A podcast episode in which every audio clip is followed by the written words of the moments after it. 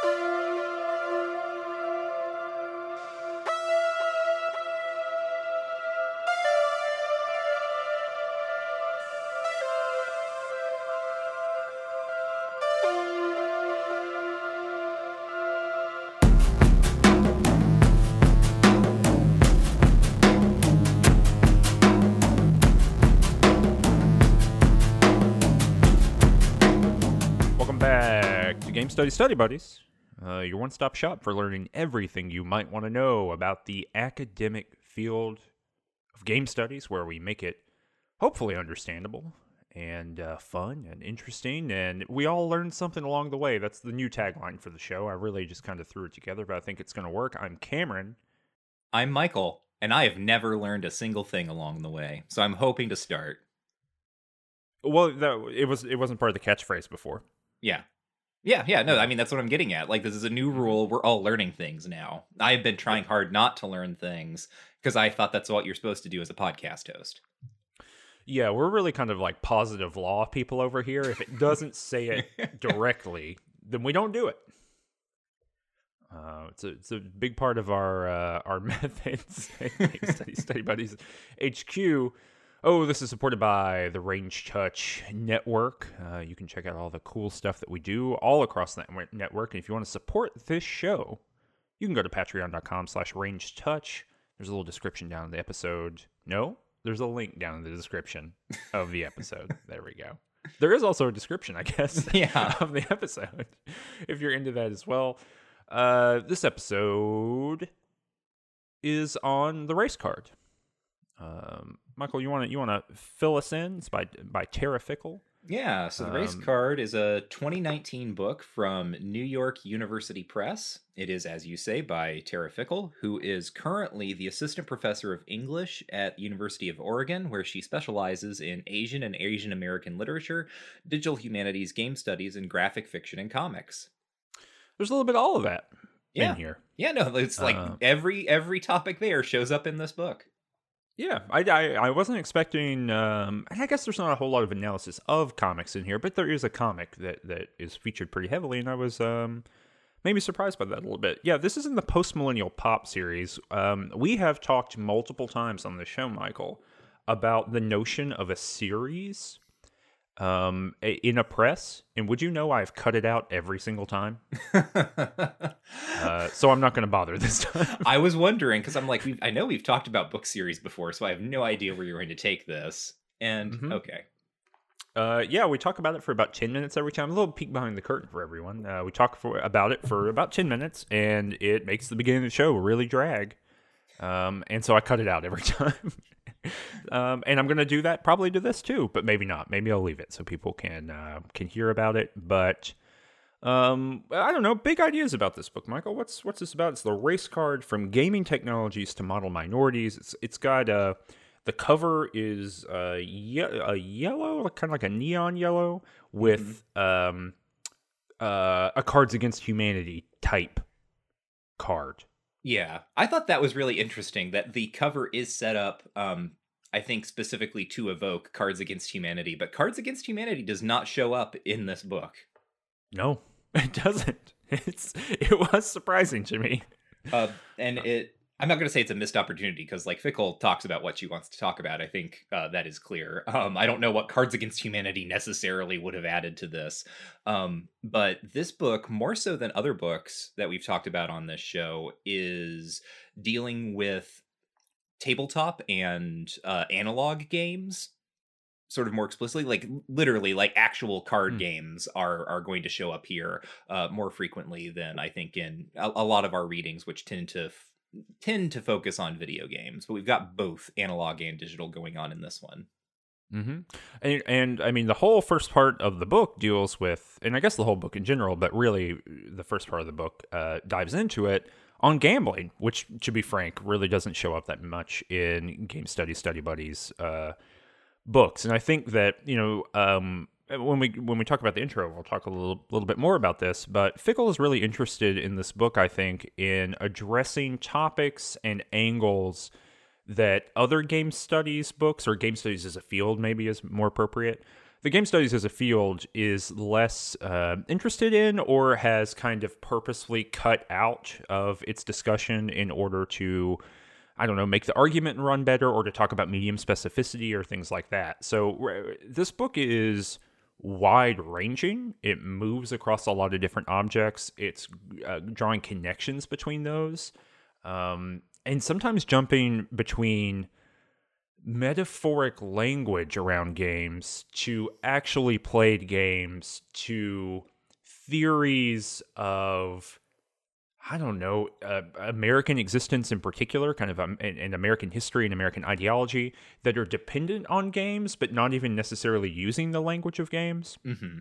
And so, you know, something that, that I really felt like when I was reading it um, is that I think sometimes this book is too smart for me. Um, in the sense that, uh, and I'm not saying that, like that seems like a weird cop out to be like, well, it's too smart. I don't know. Um, this book is but, too uh, smart for us. Episode over. That's as much as done. we can say. No, you know what? Huge mistake though. We made that commitment to learning at the beginning. if we hadn't done that, we'd be scot free. We'd be able to zip right out of here. But, um, but but I say I, I say that because that you know I think as a as a writer and as a reader, the two ways um, as those things, I think that I am best at questions of scale in a broad sense. I, I, I have a very, I, I, think I'm very good at understanding kind of macro and micro systems and how those things run into each other. And that overwhelmingly comes from like the huge amount of Marxist theory that I've read and people trying to square you know, kind of base and superstructure questions over the years in radically different ways, right? So I'm really good, and when I'm writing, the thing that I am paying attention to the most, I think, is how does the big thing show up in the smallest possible thing, and how does the smallest possible thing change the shape of the big one? Um, you know, those are the the questions I am attentive to. I'm not really as attentive in my writing or or in my reading, in a general sense, about movement b- between domains. Um, so when when figurations or ideas or concepts show up in radically different systems, but but kind of maintain their core to them, I, I have a really hard time following the movement of those things. And you know, I've I've read enough academic books to to know that that's not a problem that everyone has. And so um, I think this is a book that really is about seeing certain figurations or certain ideas, and, certainly certain ideas around like the Orient in particular in the latter half of the book, of watching it move across domains. Uh, and, I, I, and, I, just have to be you know clear here at the top that I have a really hard time with that. Um, you know, and I think part of the game studies study buddies. Um, as a as a show is about kind of being open about those things, right? That we approach things as readers differently. And I have a really hard time just keeping track of how what the shape of the thing as it moves through different domains. So if people hear me kind of struggling through the book or or struggling to kind of articulate how the argument is moving. I don't think that's a problem with Fickle. I think that has to do with me and my kind of disciplinary training and also just the way I think. Um, I don't think of these kind of like kernels that move like that. I, I, I, kind of think of things zooming in and out quite a lot. So that, that was the big thought I had while reading the book. It was like, I just don't really think this way uh, in some ways. Uh, but also makes it really engaging to read uh, and really exciting to read, to watch someone who can clearly do this so well um, and clearly is thinking in ways that I just, I just don't think. Um, and doing it, you know, appropriately and and in really interesting ways. Yeah, I don't know if I necessarily have um, as much of a meta move to make. I, I would maybe I don't know. There's no good way to evaluate this, but I would say maybe I'm a slightly better at you than watching these things migrate uh, between like watching sort of ways of thinking or uh, uh, sort of tropological arguments migrate uh, into new arenas. Um, maybe I'm slightly better at that, or maybe it's more to do with the fact that I am straight up trained as a literature person, and I think uh, that's the the background that Fickle comes out of as well, right? She is in an English department, um, and I think it's a very literary studies move that this book makes. Just sort of up top, right? One of the one of the claims that Fickle makes here is that uh, the ways well, one of the ways that Americans have thought about um, and spoken about and articulated race. Um, right. One of the one of the ways that race happens to to touch back on our earlier book from uh, Lisa Nakamura and Cybertypes right? If race is a thing that happens, one of the things that makes race happen or has historically made race happen uh, is games in kind of several registers. Not only what types of people play what types of games, but how do literally how do gaming metaphors slip into the ways the discourses of race in America and what is sort of the the knock on effect of that. Um, and the closest kind of touch point I can think of here for this show would be like Gina Bloom's book, uh, Gaming the Stage, which is I don't know maybe something like 15 episodes back, uh, but that's an episode. That's an episode, or that is a book, I should say, where Bloom is looking at representations of board games in early modern plays, and then deducing from the ways that those games are working in early modern plays, but also how those games worked and were thought about outside of the theater, right, as actual games, to sort of arrive at a way of thinking about uh, the theater itself as kind of an emergent uh, medium. Mm-hmm. That is to say, uh, you know, the the things grow out of games or the language of gaming uh, has an effect on the world and the ways that we conceptualize the the entities within it. Um, and i think that in, in a very broad sense that is a similar claim that fickle is making here that i think is really cool. And one of the things she says in the introduction right is that game studies by and large uh, just starts with people talking like i you know Caillois or Huizinga or whoever being like, let's talk about play in games and then moving forward from that and never really having a moment where they stop and look back and think well how were how were other people like how is the language of gaming circulating through a culture in a particular time and what were the effects of that? Um, and i think that that is a, a really interesting um, and unique angle that fickle is taking here yeah, well, I think we can we can probably just dive right into that then, if you want to. Um, you know, I, I agree. Just to to uh, comment on the last thing you said there, I 100% agree with the kind of connection to the Gina Bloom book, and I think that I struggled with this in some places in the same way that I struggled in that episode when when talking about it uh, or while reading that book, I guess is where I struggled. Um, but the evidence of it is in the episode of of uh, you know exactly what you're saying. I think there must be it must be a kind of question of training in some ways, right? Like that's all to say. I think you've you've gotten us uh, started on the introduction, um, which starts with Pokemon Go. Yeah, and specifically uh, with a very unfortunate and sad event uh, early on in Pokemon Go's kind of lifestyle or lifestyle life cycle the pokemon go lifestyle. Um, the pokemon uh i you know early in 2016 i moved to a pokemon go lifestyle. I have no furniture in order to more easily afford uh, uh bulbasaurs appearing in my living room. No furniture only bulbasaurs. Um yeah. yeah so uh uh anyway um if you if you listener can remember way back to early 2016 uh, one of the discussions that came up around pokemon go uh, after its kind of big break into the mainstream uh, was about the ways that that game which if you're somehow not familiar allows you to use your phone to kind of have an augmented reality experience where you're seeing little pokemon uh, all over the world and there's like a it's you know integrated with google maps to a certain extent and uh, you go places and you catch Pokemon and you have Pokemon battles.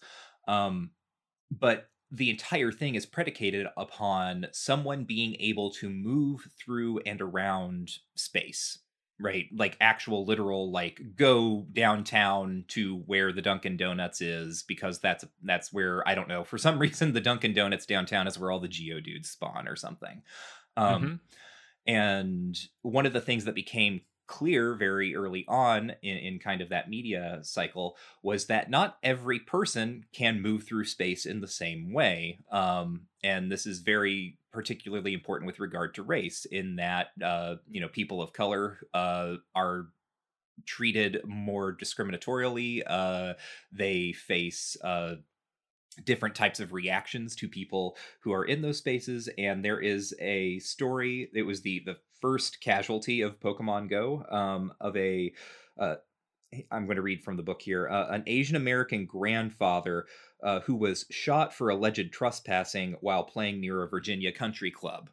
Um, and the you know the the resonance there of the country club as kind of a particularly white waspy enclave uh, i i think is you know one of the starting points here uh, what Mhm. happens when a uh, you know person of color comes up to a country club and gets shot Uh, like what is being enacted there um, what Mhm. is kind of the legacy there and what does it have to do with the fact that the um, man was playing a game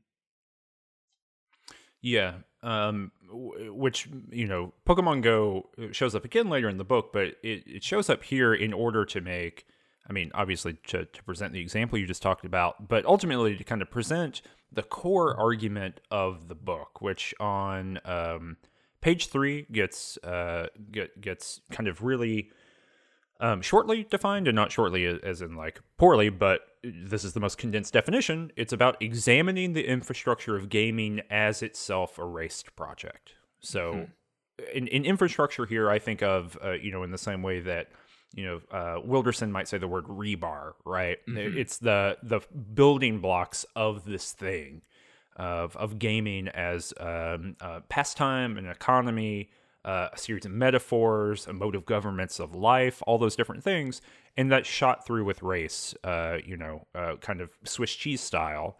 Uh, at every turn, um, you know, on page seven, after working through the Pokemon Go example, example, Fickle says Pokemon Go, in short, does not so much represent race as model its runtime behavior meaning that when you play Pokemon Go, you are um, operating within the rules. You're you're playing race in some reg- regards, right? And not in the sense of taking on uh, you know racial identities or whatever, but you are operating within a gamified space that is using or or, or is you know um, um, not coterminous, but uh, has the same location, right? As Mhm. A uh, as a whole system of racialization, racial ordering of the world, a geography of race. You know, as you were talking about, who gets to go where and under what conditions, and who is violently uh, repelled or, or um, you know um, oppressed from Mhm. those locations.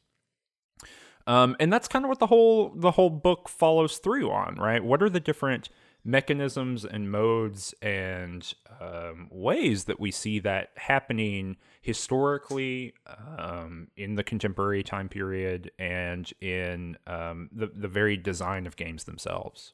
Mhm. And uh, specifically, the book is going to focus on uh, Asian and Asian American uh, identities uh, with regard to these questions, um, because one of the other kind of points that the book wants to make and that Fickle wants to make is that uh, gaming is particularly bound up in the construction of like the Asian or Asian American ethnic identity. Yeah, hundred percent. That uh, uh, Fickle says, you know, that race in the United States is often talked about in uh, in terms of what's called the black-white binary, um, and uh, she's interested in what the figuration of Asianness itself. You know, how does Asianness appear in these kind of um, moments of racial policing? How does it appear uh, in representation in games? Not in the sense of like people who are represented, but um, how does it inform the kind of structure of games? Um, how does it in how is it enlivened by and in conversation with metaphors around gaming? That's a huge part of the first part of the book, I think. Um, on, on page 10, uh, Fickle writes Gaming technologies, whether a game controller, a pair of dice, or even a metaphor like a stacked deck, all function as standalone operating systems that allow and quite often require users to operate the meaning making machine in question without possessing detailed knowledge of its inner workings. And the the meaning making machine, right, is raced. Um, it, it carries racial assumptions with it. So when you are playing the game, you are playing again. You know, um, you you are playing a racialized system. Uh, you're operating within that rule set. Uh, you know, very similar to something that you know, or the things that we read in Kishonna Gray a few episodes ago, um, but talking in a kind of different register and talking from the perspective of a different discipline.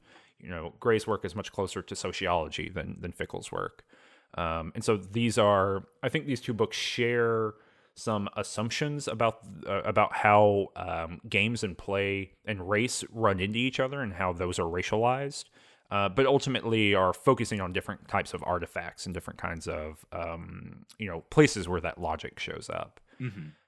And Um, uh, uh, an additional part that I think maybe our discussion might focus on um, a little less, just because we, I I'm going to guess that we have not as much to say about this. Uh, but to put the claim out there, uh, Fickle talks about how uh, this this idea of gaming as kind of a, a master key or a master trope um, for thinking through race and specifically like Asian American um, racial or ethnic identity uh, is that she concludes the introduction talking about uh, sort of the the fraught issue within Asian American literature and Asian American studies about sort of authenticity, right? Mhm. And uh, this is this is me kind of reverse engineering because this is not my field, right? I am an early modernist, um, but uh, the the sort of internal kind of disciplinary question of like when when creating kind of uh, uh, ethnic literatures or like a, a field of study of ethnic literatures is like what counts here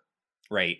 Um Mhm. whose stories are being added? Whose are we kind of ignoring? Uh uh, what are sort of the political choices being made by people who are choosing to uphold certain examples of these literatures and, and not others?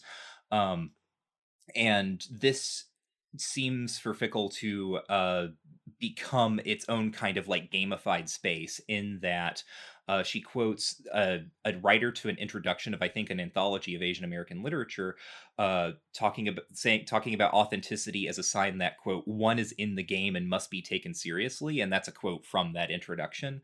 Uh, Hmm. and so that this is an example of kind of that trope talk that we were we were getting at, where there's not an actual game here to be unpacked, uh, but Fickle zeroes in on just this chance uh, kind of idiom, right? Almost kind of a dead idiom. Like no one, I think, uh, perks up when they hear the phrase "ah, skin in the game." Um, Mhm. but she takes that and she's like well what does it mean if we start thi- like if we are thinking about like uh, uh the construction of this ethnic identity or or its literatures and its culture as a game what are kind of the assumptions that are getting burrowed into the ways that we are interacting with each other and the ways that we are thinking about ourselves and how we present ourselves to the world?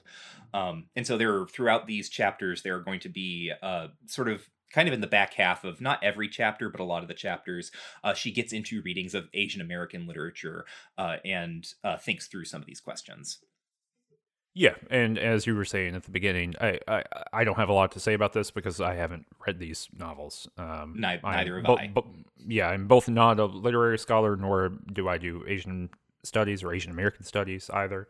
Um, and uh, I mean, I wrote the names of lots of things down. It seemed very cool, seemed very interesting, Mhm. um, but certainly not my zone. Uh, again, feeling a lot like Gina Bloom's book, where I was like, "Yep, these exist. I'm I'm I'm certain of it. uh, these are plays, indeed. I'll trust everyone on this one." yes. Um, but you know, we get you know uh, for for game studies. The, the reason we say that, right, in case this is your first episode, is that you know for games that we've played, we can kind of get down uh, in deep and then you know kind of talk about uh, what's going on there. And uh, for you know plays that you have studied, you know, Michael, we can get down deep and talk about the specificity here. Um, I I was not even aware of Battle Hymn of the Tiger Mother right before this started, and uh, I I can in no way uh, get down in the specifics of whether it is uh, satirical or not. Right, like uh, which which is an interesting argument. If you are interested broadly in these kind of topics, I think there's probably a whole lot here for you in this book. Um, but, but we just can't go super deep on it. Right. Um, and yeah, and I just want to bring know. it up in case someone was more interested in those questions, just so you know, they're talked about here. I don't think we we are equipped to talk about them um in very deep detail. Yeah, so I mean if we're just to finish off the introduction, um a lot of the things that come up in the introduction are kind of previews of later chapters, but one that I think will be especially uh kind of familiar or, potentially hopefully interesting to to longtime listeners uh, is when Fickle gets into um, a couple of things. One is the early split in game studies between ludologists and narratologists, which we've talked about before. Um, you know, are games primarily uh, uh, sort of systems and rules, or are they uh, modes of representation, or, or you know, however those questions end up getting articulated?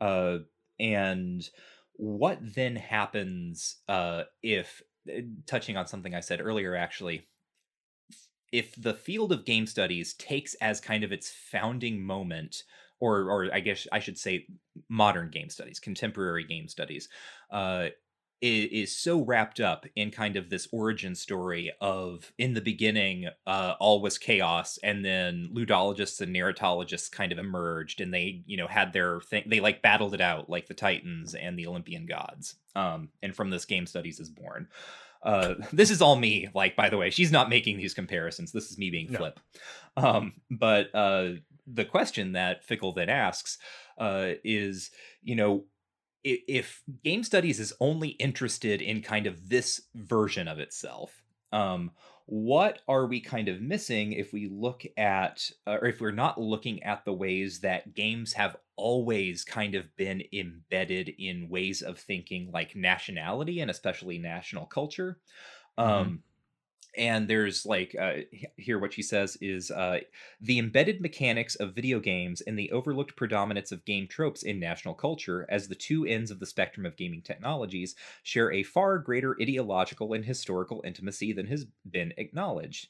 Uh, and this reminds me very much of uh, some of the stuff we said in our episode on CLR James's Beyond a Boundary, um, because that is, uh, you know, highly recommend you go back and listen to that episode if you haven't. But that is a book where uh, it, that predates the whole ludology narratology thing, uh, and to to James, it is no question at all that games are embedded in like the national project right? That is a, like that is almost a first principle for him. Um and it's something that we point out that if game studies would traced itself back to james rather than limiting itself to uh people like johann huizinga or uh, roger caillois then uh you know maybe the ludology narratology debate would not have emerged in quite the way it did because uh, what Fickle ends up saying is that it is precisely in the way that Huizinga and Caillois uh, mishandle this question of how games produce culture that results in kind of a ludology narratology debate of of this idea that um game like that that form and content can be separated in that way. Mm-hmm. Yeah, reading this whole book, that this kind of maneuver of the argument, we're going to get a whole chapter on this kind of critique of Huizinga and Caillois that that I think is fascinating. I think it's a, a really good and nuanced critique of working through um, some of the issues that you know that we had uh, in the episodes that we recorded on that. But the structure of this argument really reminds me of like a competitive debate argument, and I really wonder if Fickle was involved in competitive debate um, you know that's that's not i don't think that's something that like shows up on someone's bio right so so there's no way to know i mean other than um, i guess if uh, if they tell you but it, it has this kind of like re- uh, reading uh, reading the argument itself so intently and specifically that you can flip it inside out, because mm-hmm. um, that's exactly what happens with Huizinga and Caillois here. Uh, Fickle literally turns their their philosophies uh, inside out in order to talk about how or, or in order to demonstrate how much they just mishandle the question of of uh, you know how games operate and how they how they they exist in the world. Um, but uh, but yeah, absolutely. You know, I we always want to hold it down for for uh, CLR James, and uh, yet again, this is a moment where CLR James would you know give us a lot of building blocks toward um, uh, a more robust theorization of games that would be helpful for us even now. Mm-hmm. Um, and uh, yeah, would skip a lot of uh, skip a lot of issues here. Um, I, I, guess two other things before we we uh, leave the introduction here. The the one one would be that um, there, there's a short kind of analysis of the race card itself mm-hmm. um, that that I think is emblematic of the kind of really interesting thinking going on in this book, right?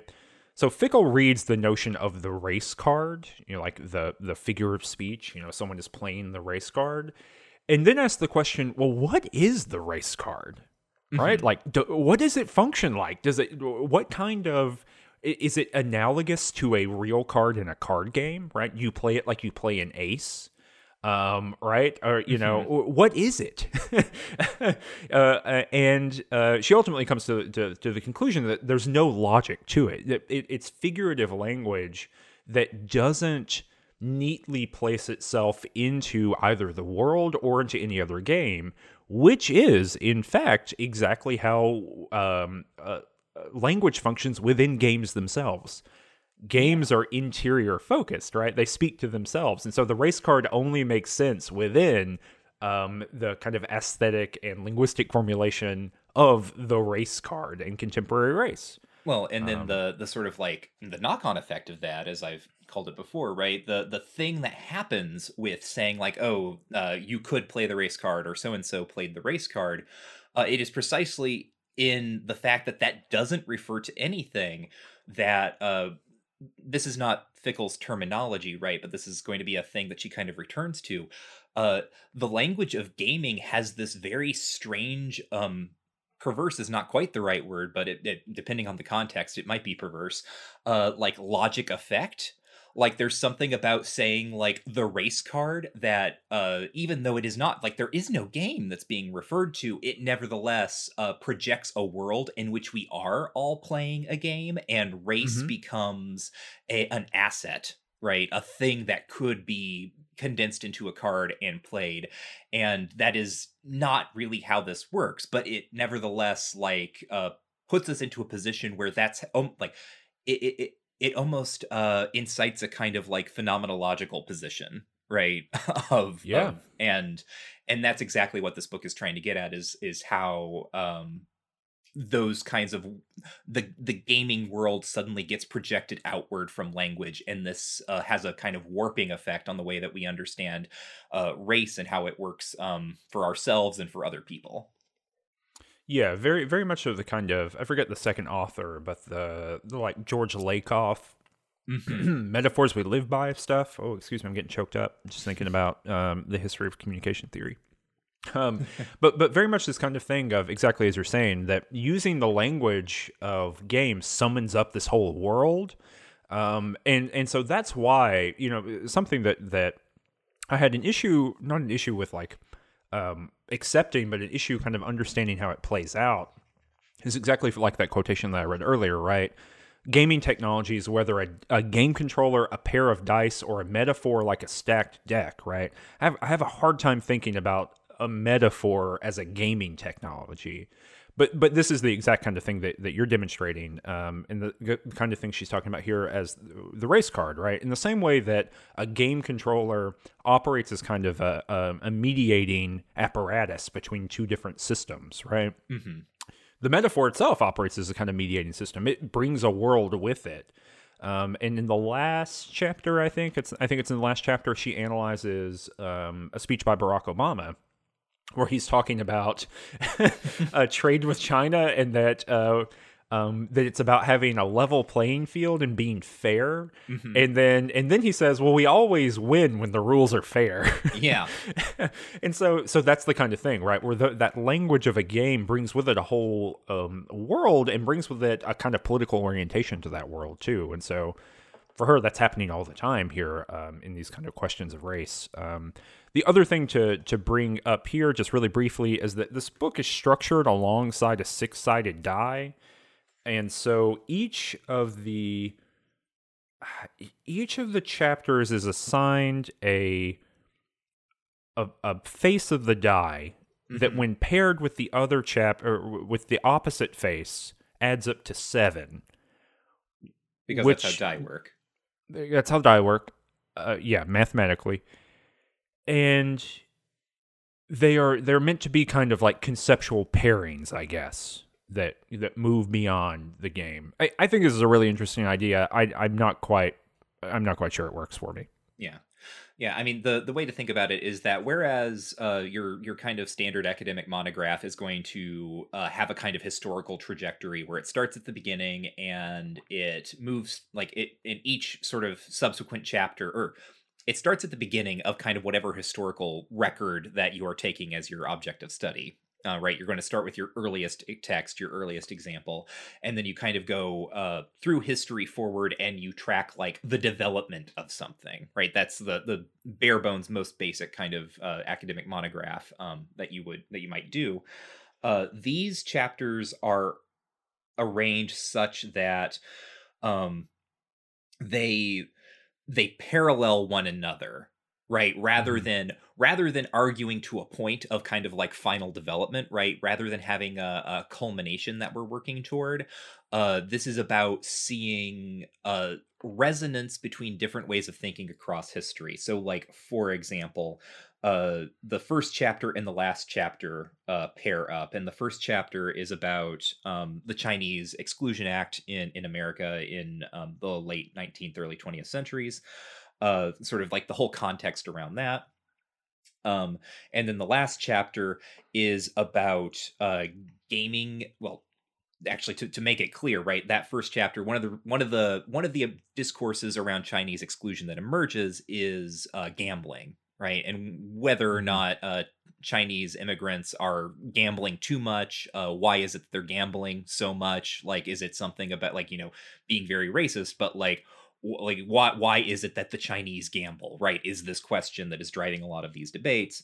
Um, and then the final chapter chapter six uh, is very much about the present day uh, but it's about the emergence of internet addiction in uh, in the way that that gets articulated in the DSM-5, but also uh, China's uh, sort of like government uh, uh, official government position on gaming and internet addiction and also like discourses of gold farming and so on and so forth uh, so Mhm. that's sort of what's going to happen and i think we can draw those parallels out but just so you know that's kind of what the the structure of this book is like yeah so i mean that kind of gives us our our start with the first chapter which i've already said is uh, Yeah. about the issue of chinese immigration in in uh, the western united states and uh, the chinese exclusion act a large a large chunk of this chapter is dedicated to um, kind of working through the way that um, Chinese immigration number one is is thought um, you know the late 19th or early 20th century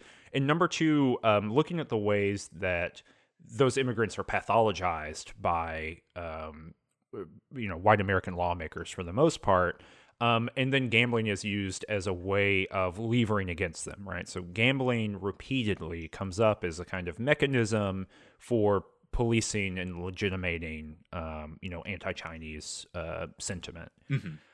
Um, yeah, I mean that, that that's the bulk of the chapter. Well, and it, it ties in also with um, sort of the, the issue of immigrant labor as well, um, because as as basically every sort of like racial system, uh, as every racial as is the case in every racial system, once you press on it too much, it becomes totally incoherent. But there's uh, sort of like several tracks of thought that are operating at this time period. One is that Chinese immigrants are um, and this should probably sound familiar because these things rarely change. Uh, it's just sort of the targets. Uh, they are they are coming to America and they are uh, taking jobs. They're making money and they're sending it back to China, right to their relatives in China. So that's money being drained off of the American economy. But also. Uh, they're coming over and they're taking jobs and they're making money and then they're gambling all that money away. They're wasting it because they don't really know how to like the the the this is again right this is sort of like the cultural racist argument that is being made right uh and fickle talks about this there's the there's the uh the doubleness of the asian stereotype is that asian people are simultaneously uh workaholics humorless uh dedicated to the grind um but also just sort of addicted to like outbursts of wildness and gambling and, and frivolity um Mhm. there's like uh, it'll the, the the stereotype will toggle back and forth uh depending on sort of what use the speaker wants to put it toward Mm-hmm. so that's happening um, but there's also sort of this issue of like well these immigrants are working for such low wages they're pricing out like who should really be getting these jobs and that's not fair right? It's not honest labor. Um, and so the like stereotype of like the chinese immigrant um, who is uh, just you know wholly dedicated to gambling uh, becomes a kind of like counterweight to the idea that the Chinese immigrant uh, also doesn't work fair, right? They don't like uh, gambling is seen as not fair play because it's totally arbitrary, it's totally random. Um, Mhm. But then also, right, the the Chinese immigrant does not labor correctly either. They don't work or play in the correct manner. Um, and so that those two things lock together in a way that shores up a kind of uh, economic way of of looking at the world and whose economic interests are valid uh, how are how, are, how is the exercise of them valid and which are the ones that we need to protect yeah, and these are, you know, I, I, think for the most part, this chapter is kind of dedicated to looking at those uh, metaphoric formations. Mm-hmm. You know, how how does this show up in the description of it, right? So there's a uh, kind of a long form discussion of a fictitious letter from a Chinese immigrant about gambling in a publication called The Wasp.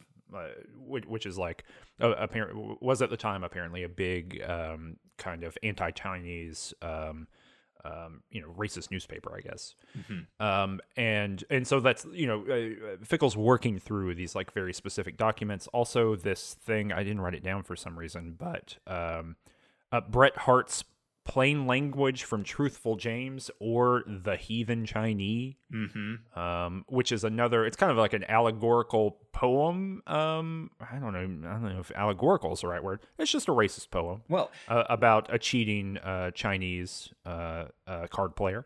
Well, it was so she gets into the history of this, and this is this mm-hmm. is some you know great literary studies stuff. I, I, I like this bit because so Bret Harte, Bret the Hitman Hart. um, That's exactly what I thought. I was like, yeah. wow. And it's weird because the guy in the poem is named Bill Nye. like anyway See, i do like i do like that fickle puts in there it's like bill nye and then uh you know uh, a, a parenthetical that's like no relation as far as i know yeah um and like as it happens bret harte's name is spelled differently from from the wrestler so she doesn't have to clarify there uh yep. but uh yeah so bret harte has has the poem plain language from truthful james but it becomes much more famously known as the heathen chinese um, and it is a narrative poem. It's it's it's a 19th century, you know, Western frontier poem, uh, which I have talked about before on our other show, Too Much Future, because apparently these are things that I read and know about. Yeah, these things keep coming up. Uh, frontier poetry. I don't know yeah, why like, that's such a, a, powerful force in American Canadian history, uh, uh, but it is. But uh, the, the the poem is about a, an Irish immigrant named Bill Nye who is playing a game. Um, I don't remember if they're playing poker or they might be playing um, something else. Because this is another point actually that Fickle makes that I should highlight. The the, the other thing that makes uh, Chinese immigrants and sort of Chinese um, gambling kind of a, a highly visible and highly controversial for like a white American audience is that these Chinese immigrants are coming over and they're not playing bridge, right? They are bringing games from China. So it's not only that they're gambling, it's like they're gambling with these weird games that other people are learning and and they're kind of catching on, right? They're playing Fantan or whatever. Um so anyway, uh Bill Nye who is an in the poem an Irish immigrant uh wants is going to play a game uh, against uh, a Chinese immigrant named Ah Sin. Uh, and they're playing euchre, by the way. Oh yes, they're playing euchre, which uh, it's very funny. There, uh, there's a bit I didn't write this down in my notes, but uh, Fickle sort of like talks about euchre as like this very outmoded like and it was it, it is kind of outmoded but it was very popular in the 19th century and she talks about it as if like no one knows what euchre is anymore. When like for whatever reason when i was growing up in rural indiana we were playing euchre in middle school. Just a just a ragtag gang of, of middle schoolers like uh, seriously roughing it seriously, up and playing euchre after school. there was a euchre fad in my school. Like people were playing euchre all the time. Like everyone loves euchre in Indiana. Um, anyway, uh, so they're playing a game of euchre, and Bill Nye, um, it, he says to I think the the speaker of the poem, who's the guy named Truthful James, uh, he he tells him he explains to him, I'm going to play this game of euchre, and I'm going to cheat. And uh, the narrator is kind of like, you can't do that. Like that's bad. Don't cheat. And Bill Nye's uh, response is like, listen, this guy is he's just Chinese and they all cheat anyway. So in order to like make this work, I've got to sort of like, you know, get ahead of him and cheat better. Um and the poem turns when uh it, it, it, sort of presents Bill Nye as, you know, being kind of projective or paranoid, and then the poem turns when it turns out that Ah Sin is in fact cheating. And then like a bar fight erupts and people get the crap kicked out of them. Um And Harte, the man who wrote the poem, intended this to be satire because the reason he wanted, uh, like the the the reading he intended, uh, or so he says, is that uh, Ah Sin has no choice but to cheat because everyone in everyone else playing the game hates him right like mm-hmm. that is sort of the position he gets forced into uh, but it ends up becoming a way that justifies bill nye's own cheating and so despite the fact that harte claims that this poem is supposed to be satirical it becomes a, a very straightforward and earnest uh, banner under which like anti-chinese sentiment um, conglomerates right? It becomes like a thing that people who want the chinese exclusion act to be passed are pa- they're passing this poem around they're quoting from it and so on. Um, so that's a, a, an interesting kind of historical example of how some of this works out mm-hmm. yeah and it, and it becomes like hyper hyper popular yeah but yeah i mean i think that's the majority of this chapter yeah, no, I mean that that the the um the Harte poem is is the ending point. It's kind of like the summary of not not not the summary, but the the analysis of that poem kind of mm. uh condenses everything that's being talked about here and specifically right the, the the project of the book how how do gaming metaphors kind of migrate or how does gaming language migrate into uh, other discourses or how does it inform them mm-hmm. yeah and then how do those political decisions or how do these uh political affects or feelings, how do they get shifted when they run into games? Mm-hmm. And um, the gaming metaphor here, or or I guess the the storytelling around the gaming, is what legitimates the anger and the fear for these anti-Chinese, um, uh, you know, people, mm-hmm. right? Um, not legitimates in, in the sense of like makes them justified, but for them, right? They they see their entire system of life and um, their political racism, or just their racism, I guess, normally, but it's politicized. Um, their racism is like, oh yeah, of course, because this game tells the story exactly um, um, how it is in real life, mm-hmm. um, and so that shows up in the other chapters, like in chapter two. Yeah, just desserts, a game theory of the Japanese American internment. Uh, this is a fascinating chapter. Mm-hmm. Um, the the sort of closest or the the, the fastest way to make this connection explicit uh, is that at the end of the previous chapter fickle talks about how one of the ways that the the discourse around harte's poem works is it figures any sort of it figures the the Chinese claim to honesty, right? The Chinese immigrant uh being like, "Oh no, I'm playing the game the same as you," right? We're both operating by the same rules as a bluff technique, uh, mm-hmm. In other words, uh, in this again is like a, this this has resonance into the into the present period um, in terms of like racial stereotypes, right? Uh, the the Asian cannot be trusted. Their motivations are unknowable, and this comes up very specifically after uh, uh, Pearl Harbor during World War II in the United States, when the loyalty of Japanese Americans um, becomes a very like fraught topic uh how, how does one divine loyalty? And furthermore who does one ask for loyalty? You know who who mm-hmm. who who is already questionably loyal and why? Yeah um and so yeah this is kind of threading threading a conversation between the logics of uh, Japanese internment during World War II. If you're not American, um, and even if you are American, just got a bad education, like all of us did, um, mm-hmm. you, you, might not know about this. Uh, but you know, during World War II, uh, the United States is at war with Japan, and interns um, a huge number of Japanese Americans who were living on the West Coast.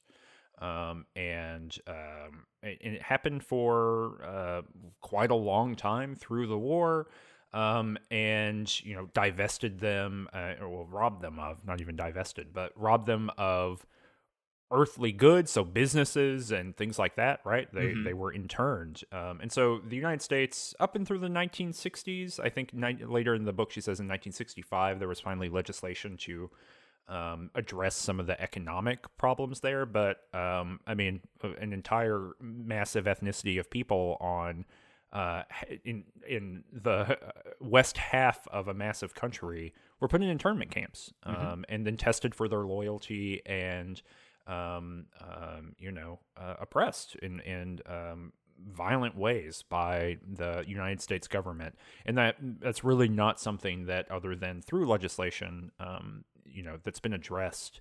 Uh, in the United States, I mean, I, to be frank, I think that most people aren't taught about it. I certainly in, encounter students all the time um, when teaching college courses that they have no idea what I'm talking about when I talk about internment. So, um, you know, I, just giving that kind of uh, background for people who might not know.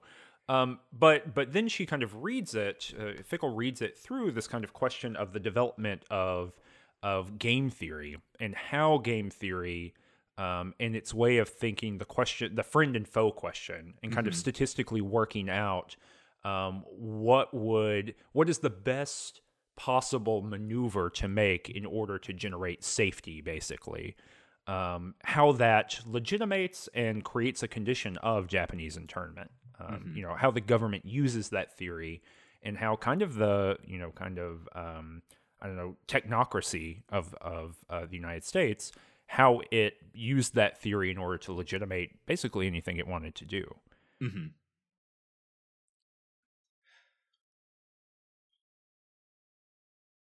Yeah, give me a minute. I'm trying to think of like no. what I want to touch on next here.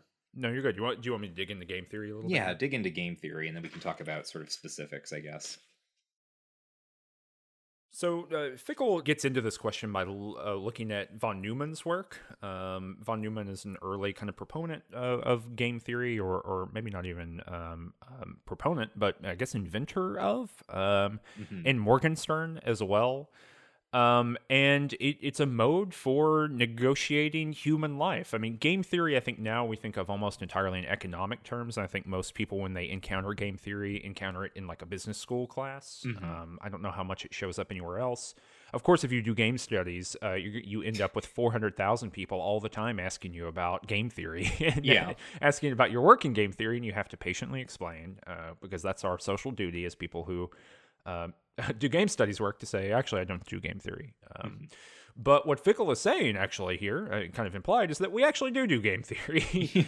uh, in that game theory is aligned with um, a system of racial um, thinking about who gets to count as part of the social body. And so, for example, you know, one of the ways that that works in this uh, chapter is that they are thinking of the um, or, or, or uh, within game theory and the Rand Corporation in particular, which is a think tank. They still exist today. They did a lot of games work um, in the 20th century.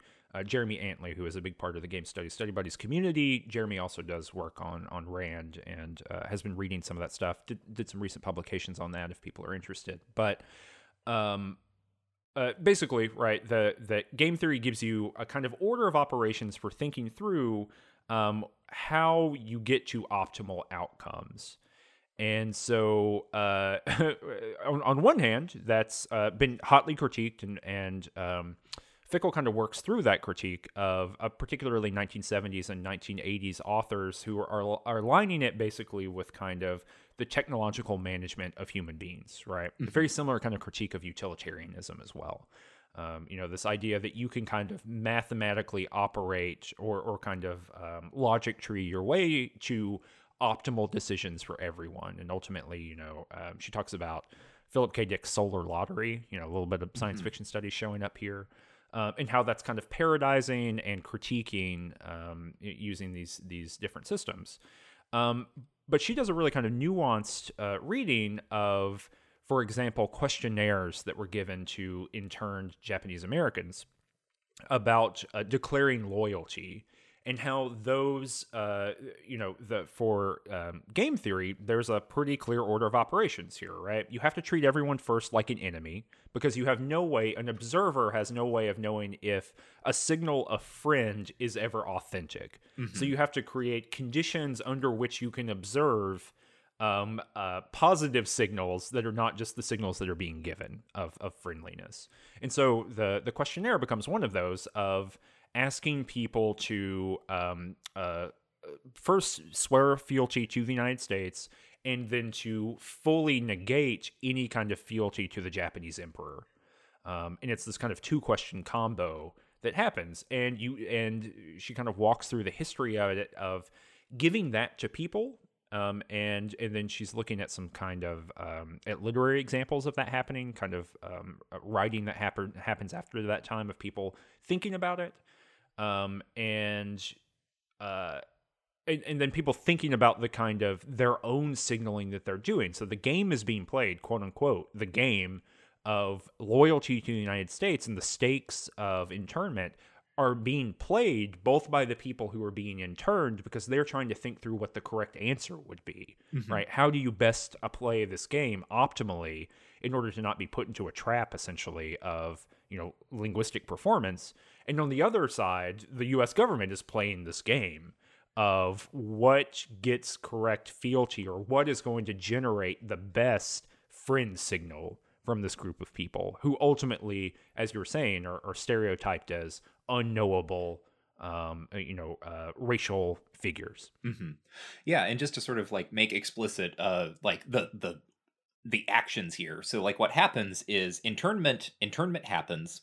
The United mm-hmm. States government um, divests these people of like their businesses, their homes, all this stuff. Uh, sends them to these internment camps and then distributes a survey to everyone with two questions.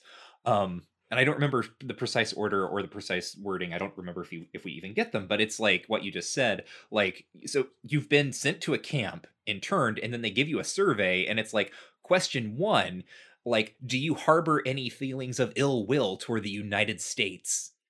Or like, you know, do do you have loyalty to the Japanese emperor or whatever? Like question one, and then question two, uh, if you have loyalty to the United States, would you fight in the war?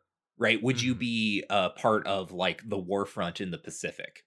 And what happens to like the men's like everyone has to answer these questions, even the women. But if the men answer yes to both questions, they get sent like they're like, great, you lo- you want to be an American citizen, like you're off to the war front in a segregated unit. Um, yeah, they become draftable. I mean, that, that that's part of the uh, reason for the the survey itself.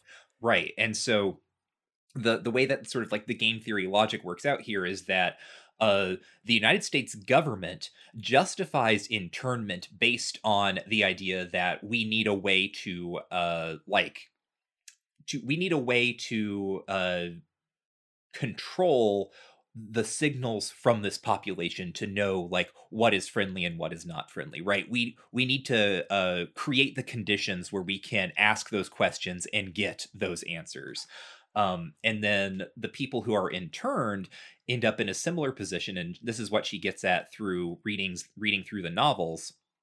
Um, because the these obviously these episodes these novels that are one of them is written during like while while the author was interned and then one is uh, sort of written after that but is about the consequences of internment on a family um mm-hmm. the the ways that the people in the camps think through how they answer these questionnaires is based on how not only what they think the government wants to hear from them, but what they think the other people in the camp are going to say. Uh, mm-hmm. and there are sort of obviously like uh, different factions within the camps of people who want to present, um, you know, a certain kind of united front, and other people who want to maybe be more conciliatory, and all of the the kind of debates in the communities that that work out in this way and you know it ties into uh the the Japanese American identity, right, and sort of like the generational tensions that are that are arising um, between uh, first and second uh, generation immigrant families and things like that. Which is just, this all comes down to, uh, I think um, Fickle puts this pretty well. Uh, what uh, people seem to think game theory can do, which is, quote, eliminate the sense of guilt and responsibility associated with making a difficult decision. Mm-hmm. Right, like uh, putting people in camps becomes uh, a strategic decision. Like I don't, like we we don't have to think about sort of the ethics of that or feel bad about that because it is just strategy. It is what we need to do in order to get the answers we need. Um, but then when you're on kind of the other end of this, it becomes like, well, what what is the answer we need? Like, what do we need to do? What are the kind of uh, uh, questions that we need answered, or what is kind of the the front that we want to present um, when we're in kind of this very disadvantaged position. Uh, and so game theory ends up operating on on both sides in different ways. Mm-hmm. Yeah, I, I was actually pretty surprised about the um, willingness to engage in game theory Mhm. that that uh, shows up here.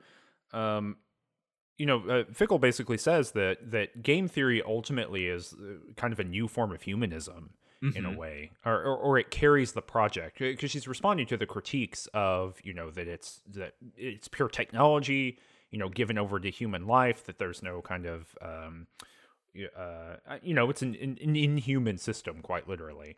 And uh, she and she says, well, you know, it's a way of of pushing the ideals of humanism a little bit further than than we think that they went before, and that's certainly the way that these early uh, theorists of game theory are thinking about it. So I was actually a little bit surprised about that. That that um, it seems like she was defending game theory uh, there in a pretty specific way against critique. Um, um, other stuff here, you know, uh, something that's striking me here looking at our notes is that uh, we haven't talked about the word Ludo Orientalism yet, Mhm. um, which shows up in the introduction, but might be important to define here. Um, yeah. do you want me to do that, or you want to do it? Well, you can do that because I think I actually gave kind of a definition of Ludo Orientalism earlier, but I didn't say the word. So, Yeah. Yeah, yeah, absolutely. I mean, we we have been using the the uh, context of it this entire time and the kind of uh, implicit definition, but just not using the term. But Fickle uses the term Ludo Orientalism as opposed to just Orientalism uh, in order to distinguish between something like Techno Orientalism, right, which has its own kind of trajectory. We talked about that a, b- a bit with um, the Nakamura book. Um, but Ludo Orientalism is not just when Orientalism shows up in games, right? It, Mhm. it is the co construction of games understood through Orientalist frameworks and then um, uh, Asianness understood in the context of games. So it's it's understanding these kind of two forms and figurations of of life, right? The game and then the kind of ethnic or geographic uh, origin point as seeing those two things as co-constituting one another. And and yeah, like you said a second ago, um, that's entirely what's going on in the first chapter, right? It's it's demonstrating how gambling and Chineseness um, get you know develop each other in the context of one another. Mhm. Um, uh, we just haven't used the term yet, and it gets used quite a bit through the book. And so I can imagine if we went through the rest of this not using the term, someone who cracked the book open might be a little bit surprised. But um, that that's that's what it means. It's a useful term. Um, it just hadn't come up yet. yeah. Um, and then, so for instance, in this chapter, um, in the second chapter, Ludo Orientalism comes back around because it desc- like or Ludo Orientalism here seems more like uh, a description of the experience of like the Japanese Americans being interned, right? Of knowing that uh, there is a kind of racial, uh, like there's a there's an a, a system of of race and and a- an authority kind of at work on and around you, and trying to figure out what do I need to do in order to survive here Mm-hmm. right so that is like the, the one of the uh, ludo orientalism comes up in different ways in each chapter and this is uh this is kind of how it comes up here Yeah, absolutely. Um, another thing I, guess I want to say too, because it's it's becoming more apparent to me, right? As we're kind of working through these chapters, there's just going to be big pieces that we're not getting to. If if any of this seems interesting to you, you should probably um, you should probably just read this book.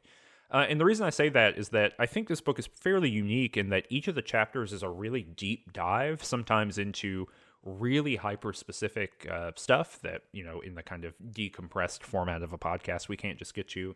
So, for example, the reason I'm thinking about that is that um, Fickle does a really deep dive here into Nicholas Luhmann and second order observations mm-hmm. um, and which is fascinating. And her kind of reading of that in the context of games is really interesting to me, but not something. It, it would literally require us to to do as much work as she is doing in the book in order to even kind of explain that here. And it's it's not it doesn't really carry through to the rest of the book. So um, you know we're gonna elide over it.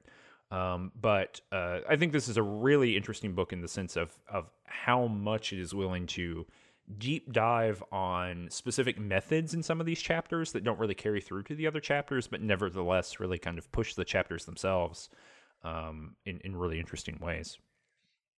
yeah um do you want to move on to the third chapter Yeah, I think so. There, there's some other cool stuff here about the kind of popularization of um, of game theory um, into mm-hmm. the American public, that it, it that it becomes a truly like national discourse for the middle class. Mm-hmm. I think that's really interesting, but another thing that we don't really have, specifically the white middle class. Um, but uh, something we don't really have the, the time in the show to, to get deep into. But very interesting chapter. I thought it was really cool. But now we're talking about chapter 3 mm-hmm. against the odds from model minority to model majority. Yeah, and uh, this chapter sort of carries forward uh, what I was saying about Ludo Orientalism in the previous one, uh, about how it becomes this and and speaking of things that we don't really get into, right? The previous chapter has readings of three different novels that yeah. we just yes.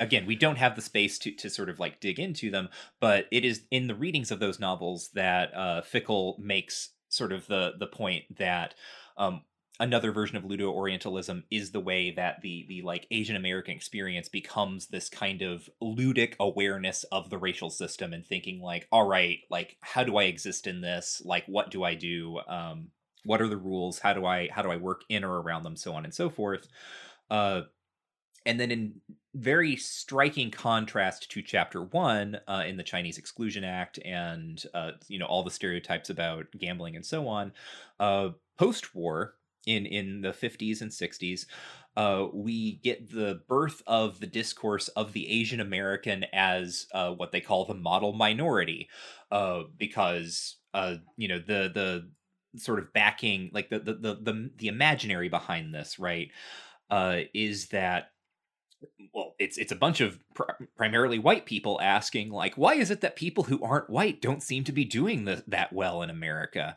Uh and or like people who are uh you know maybe like from white uh, immigrant communities but uh, have not fully assimilated.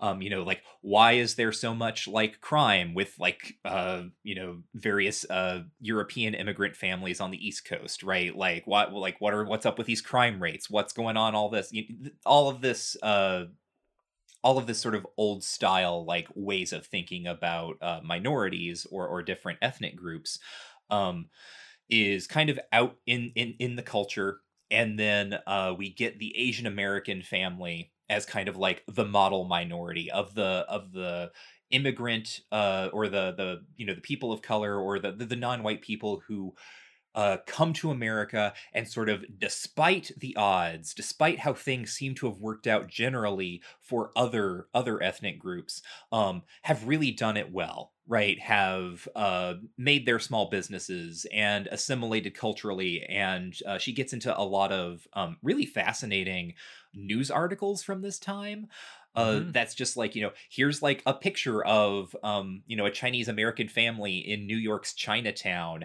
and they're just like sitting around in the living room wearing you know very like very clearly like western 1950s american clothes and like the the father and son are constructing like a model airplane kit uh, or something like that right? That this kind of idealized scene of domestic uh sort of domestic americana uh and one of the points that uh fickle wants to make is that uh what is really happening here is that this is the, the, model minority is a model for the white majority like that this yeah. is this is the type of family that the white majority would like to see and therefore that is why and in this weird way rather than or in addition to being a kind of like signal to other ethnic groups or um, even other uh, uh, you know uh, asian americans uh, it becomes a signal to white people of like no this is what the country is and like when things are working right this is how everyone turns out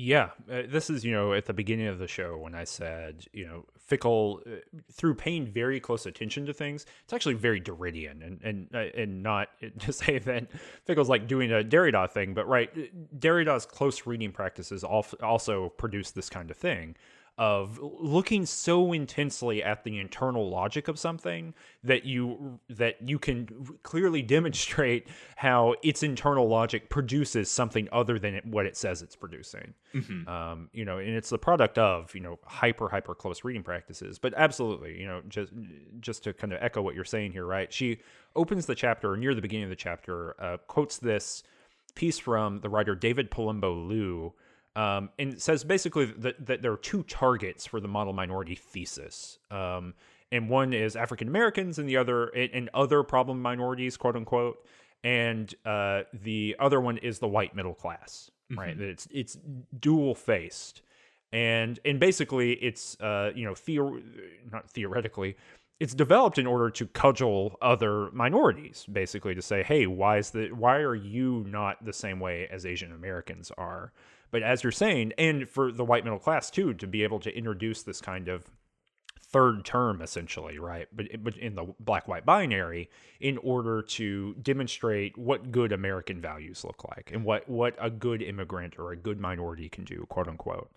Um and and so but you're you know as you're saying and, and where fickle pushes it to is that it goes entirely from being a this is what happens when america is working correctly to this is the the you know asian american immigrants provide the perfect model for everybody because they have absorbed the American values, the, the American uh, economic values in particular, the ideology of Americanness better than white Americans do.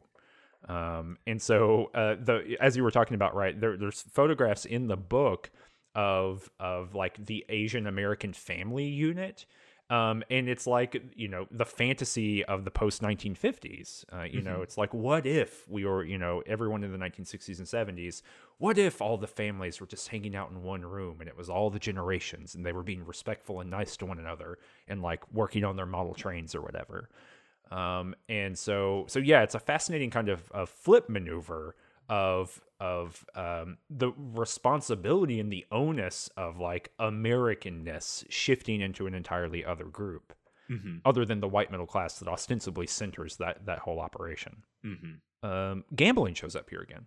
Yeah, uh, well, so the reason gambling is important here is because the the the model minority discourse preserves the idea that America is a level playing field. Uh, which is, of course, a gaming metaphor, right? What does it mean for something to be a level playing field, for everyone to have kind of an equal chance, to be on equal footing?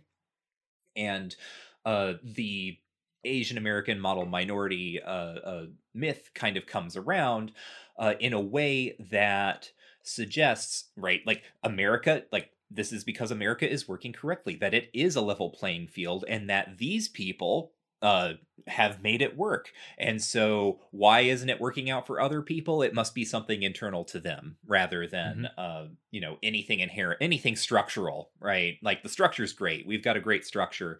Uh, any faults uh, that you may notice are probably internal to individuals or whatever, right? That that kind of thinking.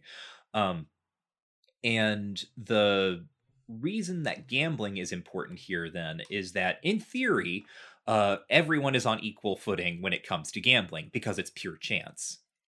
Uh, but the, the the sort of like the, the problem of gambling or rather like the the thing that ends up can end up being like seductive about gambling is the feeling or like the the desire uh, or the belief of exerting some sort of control on what is in fact up to random chance. Yeah, and there there were interesting ways that that gets racialized again, right? This is heavily dependent. I think a lot of the argument about gambling here is dependent on that first chapter too, but something really fascinating to me, this is on 85 86. She is quoting this um sorry, UCLA professor of psychiatry. Sorry, I was looking for the the thing here. Timothy Fong? Yeah, Mhm. Timothy Fong.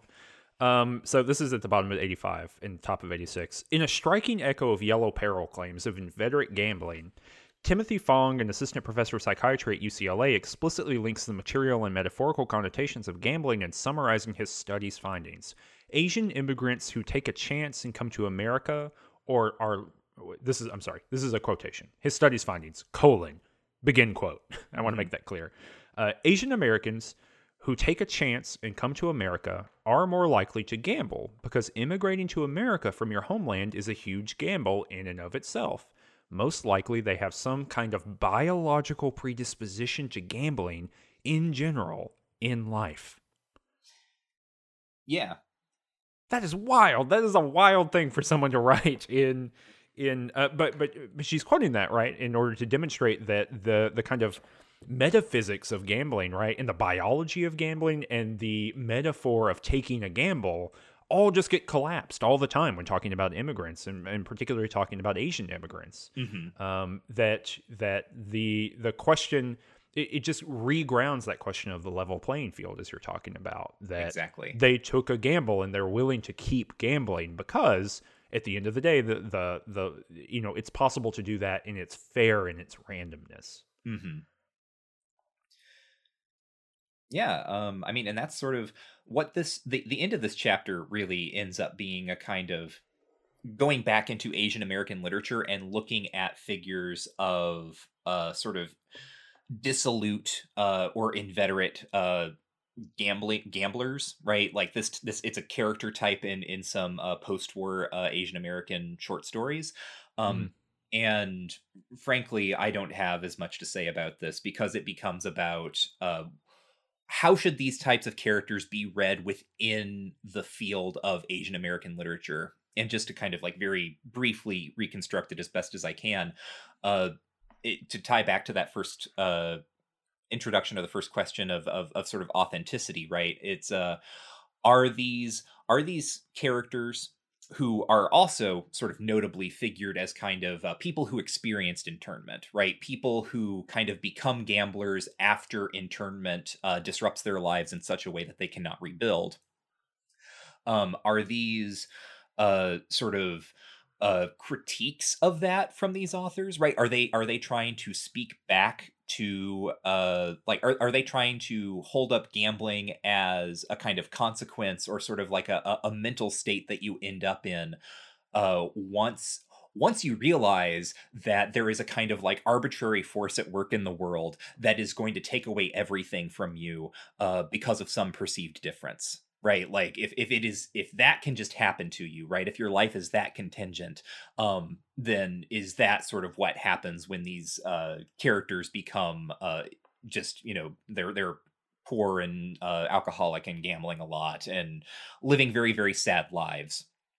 Um or you know just what what what do we do with this character and the way that it recurs in Asian American literature really is is uh, what uh, Fickle is trying to get at, and um, she is speaking to kind of different traditions of reading these characters and i think trying to kind of come away with a synthesis of uh mm-hmm. you know are these are these people like are these character types secretly like subversive about the asian american uh like uh like project of, of integration and assimilation or something like that right or is that like kind of like what the, the the meaning being encoded there is is kind of a critique of the the move to assimilate or the uh you know possibly the hopelessness of being accounted a full person within america mm-hmm.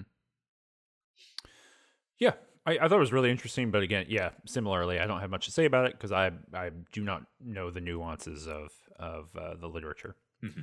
Um, part two. The, the previous three chapters were in part one. Uh, this is now part two. Marco polo in the virtual world.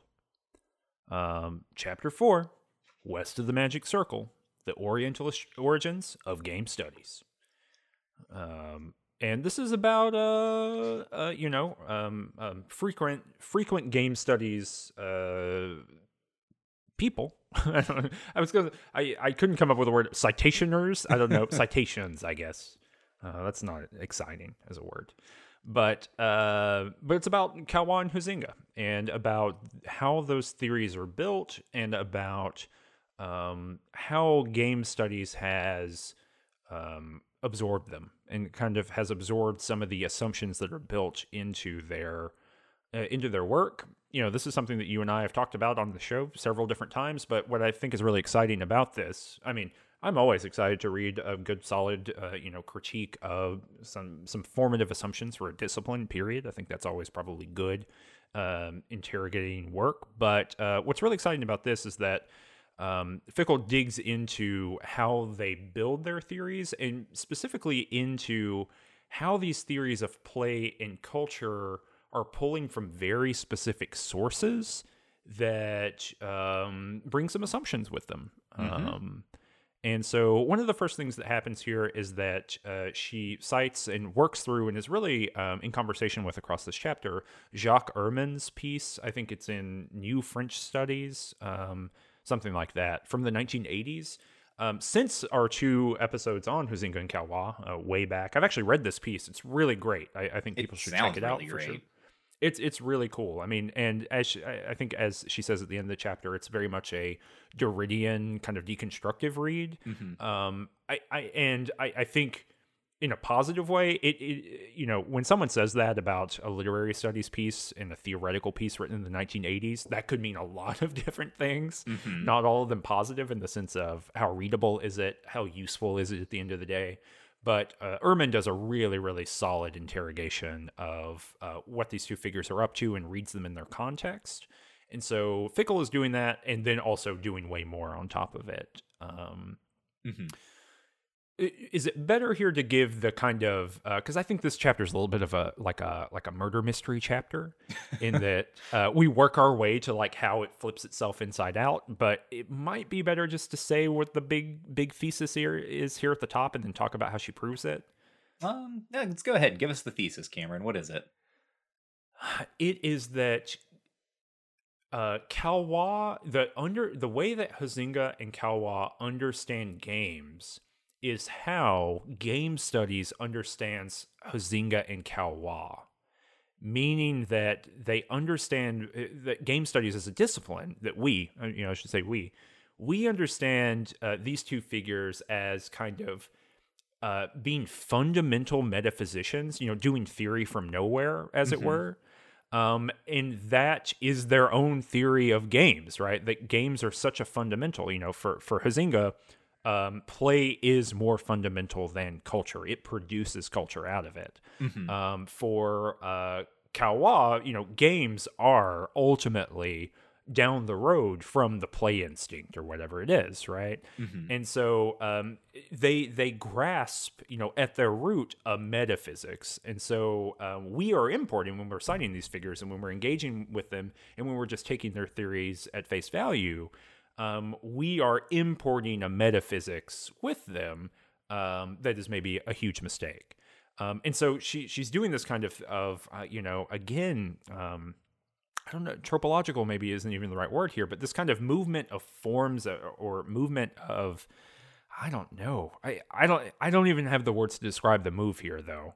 I guess is what I'm saying, but it, it's a brilliant kind of thing of how these two figurations, I guess, right? Games themselves and the theory of games are actually operating in the exact same way. Mhm. That that one is informed so heavily by the other, and we don't even recognize the linkage be- between them.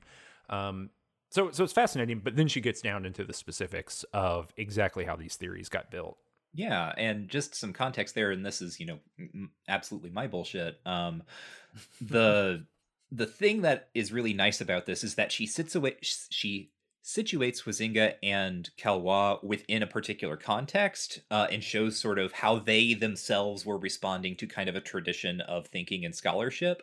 Um, and sort of how that's interesting, right? And uh, maybe commendable to, to to a certain extent.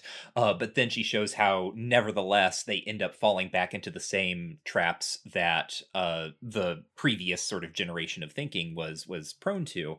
Uh, the person that she puts them against is a guy who I think I've mentioned on the show before, Jakob Burckhardt, uh, who's kind of this uh, early intellectual historian. Um, he's very, very, very big in sort of like the construction of the i the construction of the idea that there was a thing called the renaissance in, in- Mm. like as modern history might uh, describe it right? Like sort of a great and very much like uh, Burckhardt's very much a, a, a great man theorist of history right? Uh, that history happens because like one person has the bravery and gets sort of like the the, the nobility of spirit and that they do something and it changes the world. Um and wouldn't you know it, the first people to ever get the nobility of spirit to change the world happened to be the Greeks. And only them. No one else has Mhm. ever engaged like no one else had thought to like engage with the world in a in a complex way before uh Hellenic Greece. Mm-hmm. And from that, we get this little thing called Western civilization. And it just happens to have uh, been engaging with the world more and better consistently uh, forever. And everyone else is, you know, up the creek, basically. So, I mean, look, sometimes you're just Hegel and you're sitting there and you look down and Napoleon's walking through the arch beneath you and you say, dang, that's the world spirit. it's going. There there it is. is, right there. He's the Whis- guy. whispers to my date every time the world spirit is on screen. um, yeah, uh, yeah. Watching, uh, watching Bill and Ted's Excellent Adventure and whispering to my date, "That's the world spirit." um but uh yeah so that's that's Burckhardt's kind of thesis right basically like it's it's a it's a cultural chauvinism right that uh Yeah. greek like greek society uh that we're going to act like was some sort of homogenous thing um invented certain ideas that have made the intellectual inheritors of those ideas better at existing than other societies Mhm. straight up that is that is the argument that is being made there uh, both Huizinga and Caillois want to approach this from a slightly different angle because they want they, they're not going to say that you know like uh, Greeks invented play and everyone else is just catching up. Um, they want to get at the idea that play is somehow uh, fundamental to uh, human nature or society, right? That that play is kind of a substrate of human activity in a way that gives rise to culture. Mm-hmm. So, uh, you know, that's uh, you know, sort of all well and good, right? In the sense that they're attempting a sort of uh, com- they're they're attempting to find some sort of like commonality or universalism. Um, but the thing that ends up happening is that their attempts at universalism end up reproducing the divisions and hierarchies uh, of Burckhardt just in slightly different ways, right? In slightly different tonalities or registers. So Yeah, and and, j- and you know just to to you know uh, what's so fascinating to me about this argument, right, is that uh, especially after we did our our episode in Huizinga, um, we we got a little bit of feedback that was of this level, right? That you know looking at Huizinga in his time and place and his context, he was a um, you know, progressive figure. Um, you know, certainly, I think we say this in the episode, right? He's a he's a capital L liberal in that regard, and has good intentions. Um, but it is it's the kind of metaphysics and imaginary that he's participating in, right, and ultimately reproducing. That that's really the problem here, and it's the thing we have to think through and have to address in, um, you know, in 2021 now.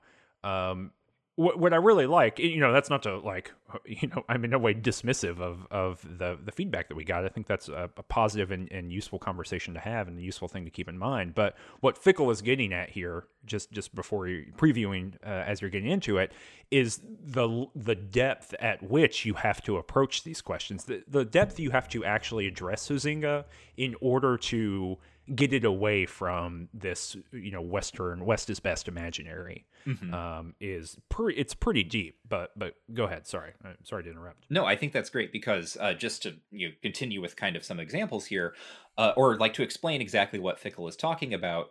So, uh, Huizinga, at the same time that he is saying that uh, you know play is is a fundamental human instinct and it's at work in all potential cultures, basically, right? Uh, like that is that is kind of his starting point. He nevertheless will do this thing where he'll be like, and if you uh you know don't believe uh such and such a thing all you have to do is look at the courtesy matches in china um Mhm. where people are like the the sort of like rules of social decorum are so complex that people are just like being courteous to each other in sort of more and more extravagant ways and that is in fact the play instinct uh and sort of the way that he talks about this, right? It it falls back into these ideas, like these Orientalist, and Huizinga is trained, literally trained as an Orientalist, which is to say, uh, you know, a discipline invented uh to cre- like by you know sort of a bunch of European academics uh to talk about everything to the east as if they could be authorities on it right? As if we as if they could like there's all this stuff over there let's figure it out. Um to, to sort of like finalize like to, to look from the outside in and grasp like the truth of a thing. Uh and in this case Uh, like an entire like diverse series of cultures across uh, uh many places. Yeah. Do you want to really quickly, because I'm realizing people might not know this, um, the the define Orient and Occident? yeah i mean east and west Yes, quite literally, right? And so the, the the positionality of that, right? So I think people when they hear the word Orient, right, uh, you know, there there's obviously this kind of um, Asian and particularly East Asian, I think, um, assumption around it, right? And obviously, it is not a, a, a term that's really in the use uh, uh, very much anymore, and certainly is when it does show up in popular culture is universally offensive at this point. But it, its emergence is quite literally just to say East and re- east of Europe specifically, and Mm-hmm. Occident is the West, right? So when you when when uh, people say things like Eastern modes of thought now, which I think is much more um, in the the lingo these days, Mhm. um, it's just the same thing. Mhm. you know, it's it's the same uh, thing happening in a term that feels maybe a little bit less gross Mhm. um, in in the kind of Twitter universe, uh, but is literally meaning the exact same thing. Right. Um, It so- literally it, it is the same spatial blueprint of the world. Um, yeah. which we are going to talk about quite a bit. Uh, Mhm. But the the one of the big things about Huizinga, other than the fact that he is you know coming out of an educational background where he is uh, being like the, the the the mood of the time, right, is that this is a thing you can do as a thinker, as a scholar. Okay, Mhm. um, but then in attempting to sort of highlight how all cultures play, or like all people can play. Um, he does this orientalist, and I mean that in the more net, like not the necessarily occupational sense, but like the the oriental orientalist, uh, uh, you know, offensive, like bad sense of, uh, the courtesy matches become like one weird story that that explains a whole culture, right? Like, Mhm. like I can tell, like here's how I can can explain. Uh, here is, and I'm speaking as Huizinga here, right? He's like, how do I explain how the play instinct works in China? Well, all you have to do is look at these courtesy matches Mhm. right uh where uh and that's going to explain everything you need to know about the chinese people and what their priorities are and, and so on um whereas when Huizinga is going to write about europe he's going to dedicate like an entire chapter to just talking about how wigs operate in different parts of europe and how heterogeneous that can be and how sort of historically situated like the fashions of wearing wigs can be whereas in china they're just always doing these courtesy matches and it's just how the culture is Yeah, you know, there there's this kind of the the. I mean, this is something we talked about in both of those episodes, right? It, what we called it in those episodes is the the kind of anthropological imagination. Um, you, you know, in anthropological racism itself, the, the one a culture um, is fully transparent to these thinkers, right? This, Mhm. you know, this is something that uh, Glissant, you know, a few years later, you know, thirty years later. Well, no, I guess uh, contemporary. Anyway, in the mid twentieth century, um, uh, Glissant is talking about the the value of opacity um, in in relationship to European culture and European modes of thinking, and it's precisely because of this maneuver that dominates the early 20th century, especially kind of cultural theoretical positions of uh, being able to go and then backward work. You know, Mhm. all of Chinese culture as if that is one thing, right? Mhm. Um, uh, all of it from one single game. Mhm. Um, and so, and if there's one thing that that's a little bit that complicates this narrative for me, um, uh, the way that Fickle kind of puts it out is that the I remember pretty significantly in both of these books, but in Huizinga especially, that it's also um, indigenous American groups, right? Mhm. And it's also South American uh, indigenous groups. And so there's something interesting going on here um, where this is co-constituted, right? Of all spheres outside of Europe Mhm. are contributing to this. I mean, obviously, um, Asia is a huge part of it, but I, I feel like there's an additional, uh, you know, line of critique to be made here, or maybe a complication to this, because it seems a little bit less linear than Fickle is drawing it up for in in the thing here. But ultimately, that doesn't that is a uh, the smallest little nitpick as opposed to uh, any kind of real critique. Yeah, I mean, and sort of like, you know, more to your point, I know when Caillois, and I know a thing that we talked about extensively in that episode because it's a huge example for him, and it's one of his primary examples about gambling, which Caillois, you will remember, does not like, right? Like Mhm. the the thing where uh like gambling is racialized, right?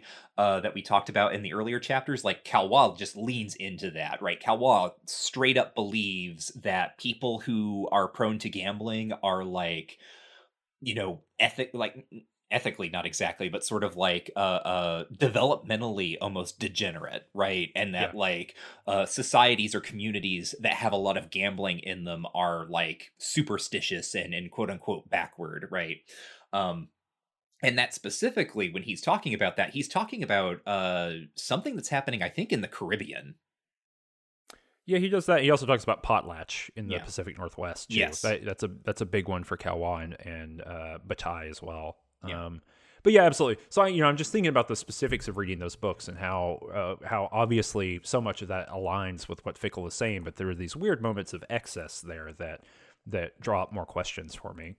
Um, but um, but yeah. Oh, sorry, sorry I, to detract from from your your point.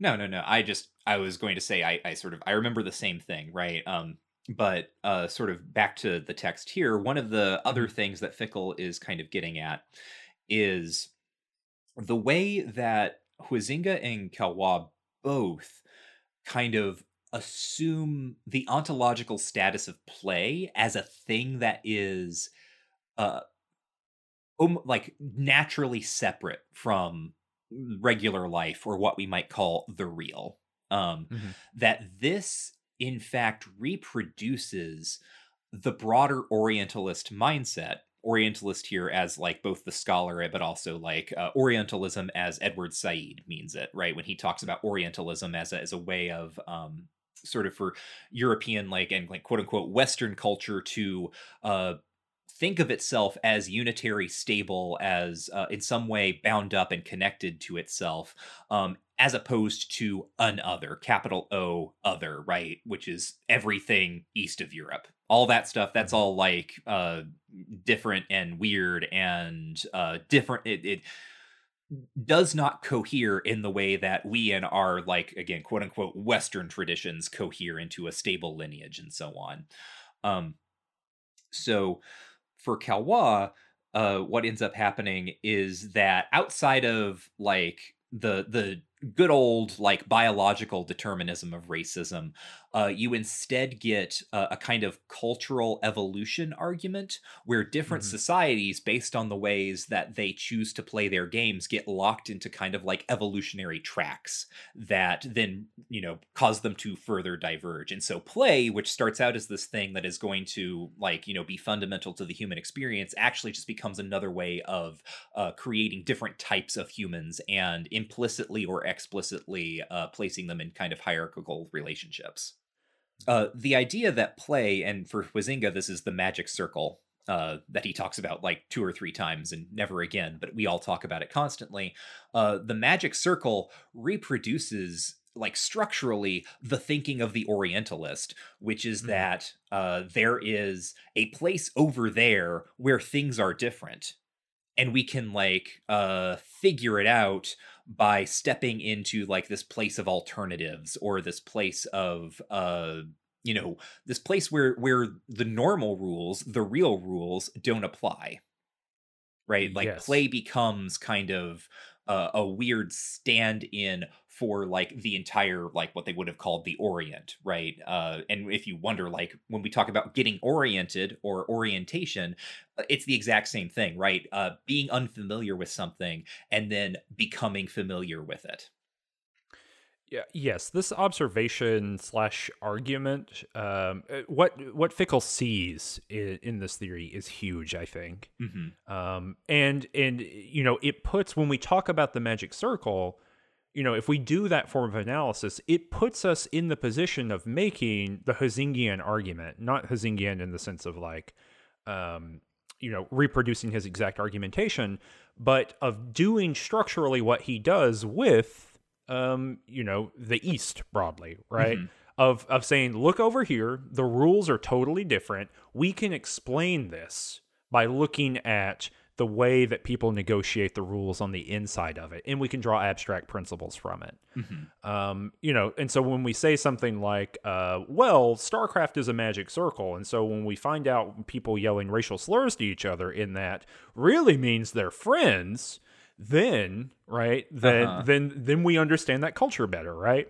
yeah Th- That's exactly what Huizinga does with you know the the entirety of of everywhere east of I don't know Turkey. mm-hmm. Um, and so, you know, I, I think that it's such a compelling uh, and clear reading of what's happening with the adoption of the magic circle here. hmm And then she does a really great job where she talks about um so one of the big kind of foundational claims that uh, Caillois makes and kind of his you know structuralist argument is that there's paideia, which is sort of like freewheeling, undisciplined play, sort of naturally occurring or whatever, or it's you know closer to childlike play where rules aren't really in place or they're more malleable.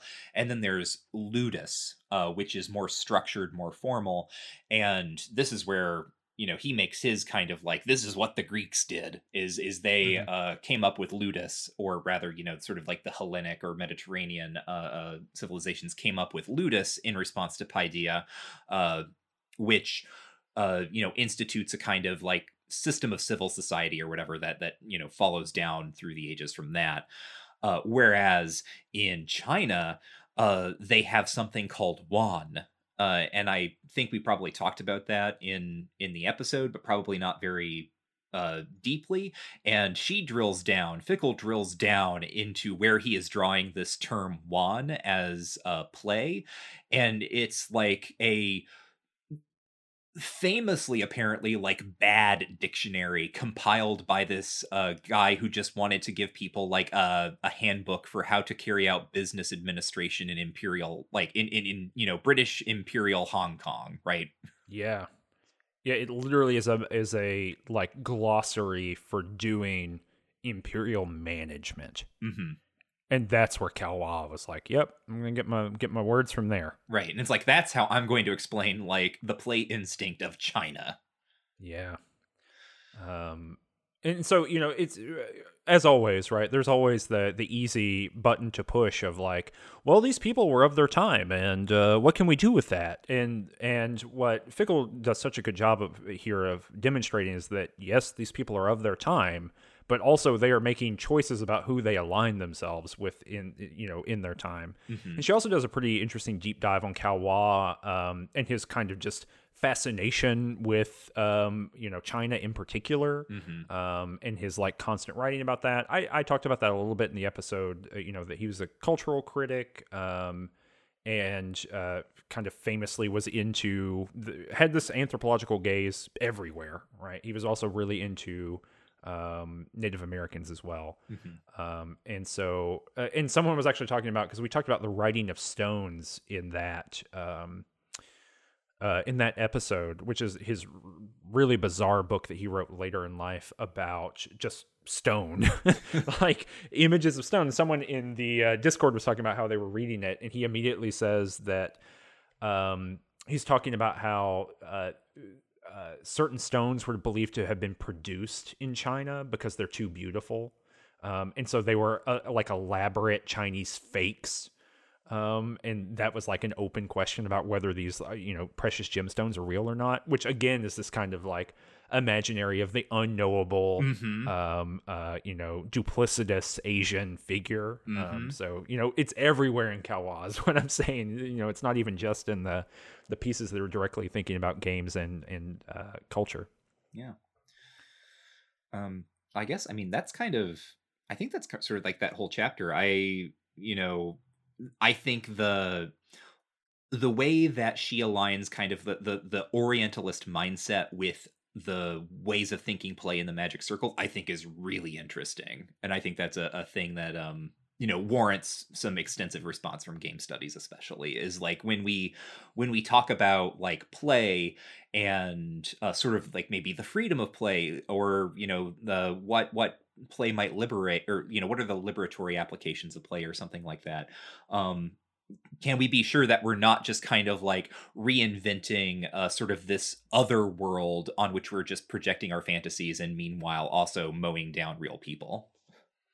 Yeah absolutely. And the you know the question too you know it really made me think about well what are the other kind of competitive modes of you know the description of the metaphysics of play or whatever um, that that I'm interested in that maybe still have some of the some some of the same problems. You know, I think James Hans certainly mm-hmm. um, uh, inherits some of these problems. I think maybe is more useful at least, or at least gives us better tools to navigate that contradiction and problem. Um, because of his historical specificity, he cares about historical process, mm-hmm. whereas um, you know Caillois and Huizinga kind of don't. They're they're really more into categorization rather than uh, movement. Mm-hmm. Um, uh, and uh, James too, CLR James. I think that he is, you know, in his kind of valorization of certain ideals of the Enlightenment, certainly adopting some of these. But, mm-hmm. but yeah, I don't think that, as you're saying, I think that that uh, if you were uncritically using the term magic circle in the year 2021, you're making uh, a kind of intellectual mistake at this point mm-hmm. of, um, or you're explicitly aligning yourself with um, uh, a racist politics. Uh, I mean, I guess that's one way of of of uh, navigating this, right? Mm-hmm. Uh, it's the bad one, but that is certainly a tack that people could take. But I think that you know we have to have a, a critical approach to it, and that's how she ends this chapter, right? Mm-hmm. She, her, her end of the chapter is not, "Hey, we need to throw this out with the trash."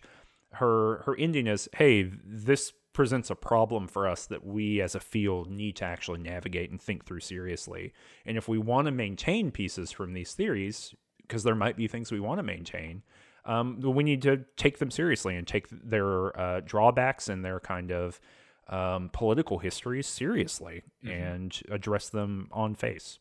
Chapter 5 Mobile Frontiers Pokemon After Pearl Harbor. Mm-hmm. Uh, so we're back to Pokemon Go. This is actually the big Pokemon Go chapter. Uh, mm-hmm. And this uh, aligns actually with chapter two, um, which is about Japanese, the, the one that was about Japanese internment. Um, mm-hmm. We begin chapter five talking about how uh, back when Pokemon Go first got big, uh, there was, you know, when when this was like big in the news, uh, it was all these stories about like people getting lost and all the wacky things that happen as people try to play Pokemon Go. Uh, and Pearl Harbor, the naval base in in Hawaii, had to like post a notice uh, telling people to like not go in because like people were playing Pokemon Go, and I guess something with something was spawning there, or it was a gym. I don't know. People people were going to Pearl Harbor and Pearl Harbor had to be like, "Hey, don't come here and play your AR game because it's it's a it's a base." Um and sort of what are well, what Fickle says are the obvious resonances there, right? Is sort of the the big picture historical uh, trajectory of like the Japanese attack on Pearl Harbor that initiates American entry into World War II um, to a Japanese made video game, uh, the Pokemon franchise, right? Uh, bringing like sort of not not like soldiers right not an army but just like typical people up to like transgressing on pearl harbor again so there's mm-hmm. like that kind of uh, weird historical echo thing happening there uh, and then fickle's question is like why did everyone not like what you know like this wasn't really talked about? You know why wasn't this resonance pointed out? Why did people not really think of it? Because from her perspective obviously um there is something there when we if we're thinking through the idea of uh ludo orientalism right uh mm-hmm. th- there is something to be unpacked there of uh why why does this sort of historical event and very sort of racialized historical event um not have why is the resonance not being remarked upon why is it not being articulated uh, what has what is up with pokemon right uh, that means that uh, we're not commenting on any of this mm-hmm.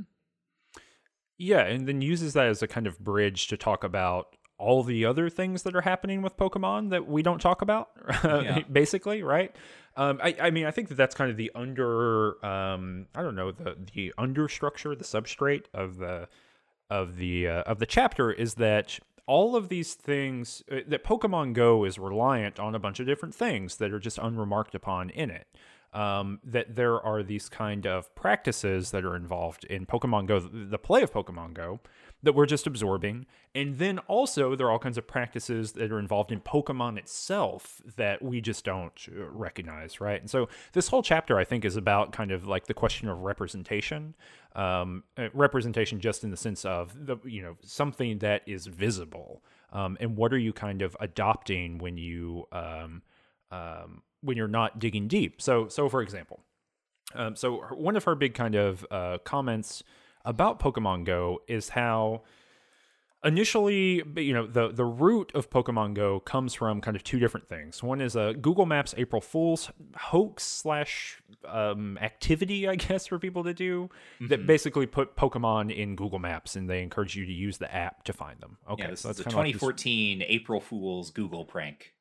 Mm-hmm, pokemon challenge it mm-hmm. appears as it says in your notes and so and then the other part of it is the game ingress that niantic did uh, beforehand that kind of provided the data set for uh, pokemon go and so uh, what fickle digs into with kind of both of these things is that they are rewarding you for um, providing a huge amount of raw data um, they are rewarding you for using GPS and kind of naturalizing the use of these map based systems and, and thinking yourself geographically within uh, the map. And she kind of does some theoretical analysis of what the, the kind of end result of that is here that we don't have to get into.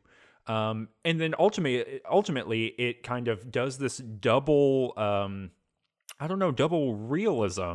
I mean, we'll talk about realism in a second, I guess, but this kind of double mechanism in which um, the the I guess the best way of putting it is it's it's Wark's game space argument. It is yes.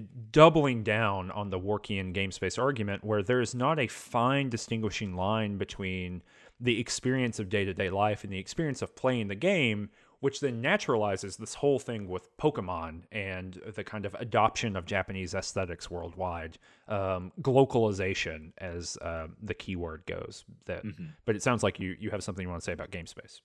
Oh yeah, I was just going to say the you know building off of the previous chapter about uh, you know the the orientalism that may be inherent in like the division of play and real and the magic circle and all that stuff uh, one of the other consequences of that fickle says is that by thinking of play as a thing that is distinct from everyday life and like always clearly distinct in some way uh, we as game studies scholars are not as equipped as we otherwise might be to talk about the ways that something like pokemon go is overriding reality or like you know rests on mm-hmm. top of our reality in a very clear way uh that doesn't necessarily well that the, the the maps that I use when I'm like putting in directions to you know the store or whatever are also the same. It's also the same map data that is being used when I'm playing Pokemon Go, right? That these things uh, interpenetrate each other rather than being very uh, separate.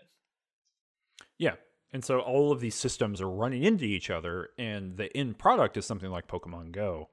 Um, she she uses that in order to um, both critique the way that uh, game studies tends to understand politics. Um, you know, so she does a, reading of Ian Bogost here of, uh, to understand how um, that.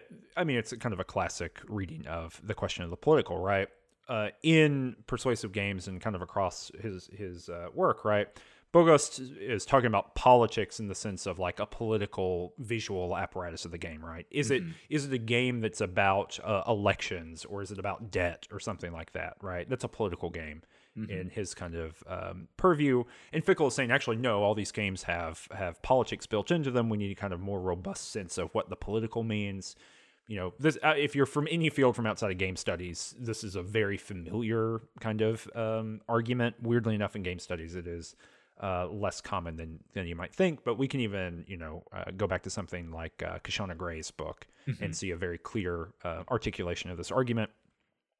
Um, but then that jumps into this kind of question of again of um, assumed politics or absorbed politics, particularly particularly around the globalization of um, Japanese culture. You know, one an example of which is Pokemon, um, and so uh, Pokemon is a um, th- a thing, a, a, product that is packaged for the global economy. Mm-hmm.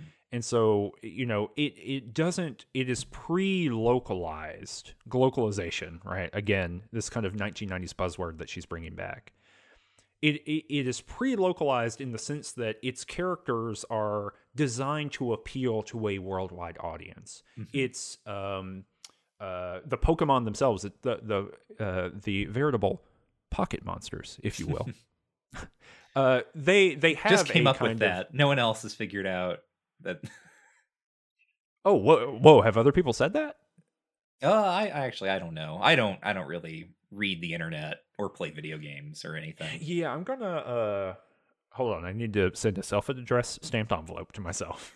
and, uh, so people know that on this day I did it before the episode comes out. But but that's all to say that the it, she then begins to read the kind of political stakes of what does it mean for Japan to be um uh packaging things that are from its culture but in such a way that they do not appear to be Japanese. And there's a bunch of different. Uh, apparently, this is a, a pretty wide um, uh, argument in uh, Asian studies in a broad sense, right? So, mm-hmm. uh, in your notes, I see you have the citation from Christine Yano about uh, commodity whiteface. Mm-hmm. Um, and there's also, I don't have the citation written down, unfortunately, but uh, the language of odorless.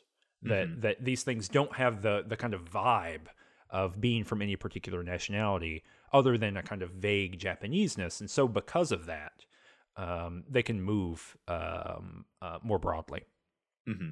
Right, and that's exactly sort of the the redress that uh, Fickle wants to make with regard to Bogost. Right, is is whereas Bogost is sort of talking about politics in in a very literal way, like how are political things showing up in the game itself. Um, Fickle is reading backward, saying, "What are the like what are the political decisions behind and what are the implication political implications of uh, this kind of this kind of cultural production of things that are geared toward uh, being as you said pre-localized uh, so if uh, like and one of the big questions becomes you know how do the localizers for pokemon games uh, translate or transliterate certain puns or certain ideas? Where did those get introduced? Uh, and also, like in, for instance, the case of Pikachu, when does a creature's name seem not Japanese enough to not even warrant localization? Mm-hmm. So uh, this is all just uh, it's very interesting to to just think about, right? Uh, the the transition that um, Fickle is highlighting from uh, Japanese uh, sort of imperial memory, right? The sort of like imperial history of Japan during World War II, um, and and uh, you know the uh, occupation of Manchuria and all this uh, various things that that happened then. Uh, how that goes away, right? The the Japanese sort of government um, officially has not recognized a, a, lot of these war crimes and, and things of that nature. Uh, but the switch to kind of a soft power uh, a strategy of cultural exports, right? Of of creating things uh, of commodities that will sell uh, in places other than Japan, that will be popular in in a kind of global sense. Um, and what are sort of the again political uh, ideas that undergird even this strategy? And in fact, um, I'm trying to think. Yes, it is this chapter. Like she, one of the most fascinating moves in this book, I think, is when uh, she tracks back to uh, that 1942 map that Japan mm-hmm. uh, produced, the propaganda map that uh, showed their plan for you know the the um, East Asian uh, uh, cooperative sphere, or um, however whichever particular phrase you you want to use for that, which was of course Japan's kind of imperialist imperialist idea of how to weirdly imperialist anti-imperialist right? Because the the the arguing line becomes we are going to force uh the uh the westerners out right? The british and the americans we are going to force them out and we will then consolidate a, kind of unified asian uh uh you know block uh, against these forces, but also we, the Japanese Empire, uh, will be in control of basically everything. And so uh, it it is the map that is being printed that is a propaganda map for um, people in in other East Asian countries. Uh, it shows like you know here's uh here's like this uh country and here's this country's flag and there's a tiny little japanese flag planted in that country and that's just because like we're all in this together right because this is our plan notably there are places that are countries that are real countries at this point in time that do not get their own flags. They just have little Japanese flags because they're part of Japan and there's no reason to question that, right? So, uh, the the the cartoonish playful way that this information um is presented when it is just you know a kind of you know it's a propagandistic script for uh, uh justifying this kind of imperialism um Mm-hmm. and uh she sort of you know reads that against uh kind of the implicit logic of wanting to create something that will be bought everywhere but associated with nowhere hmm Um, but which nevertheless uh, gets to go back. So she reads uh, um, Prime Minister uh, Abe, right? Mhm. Um, uh, as dressing up as Mario at the Olympics, mm-hmm. Uh, at the Rio Olympics, I think. And so, uh, and then kind of revealing, right? This is a very kind of revelatory moment for Fickle that, um, you know, d- despite the fact that this kind of um, everywhere and nowhere cultural Japanese product, you know, the soft power approach to everything can kind of distribute, be distributed anywhere at any moment, right? And this is something that the Japanese right understands. Mhm. At any moment could be re uh, activated as a kind of cultural signifier for Japaneseness, uh, but a particular kind of uh, political strain of nationalist Japaneseness.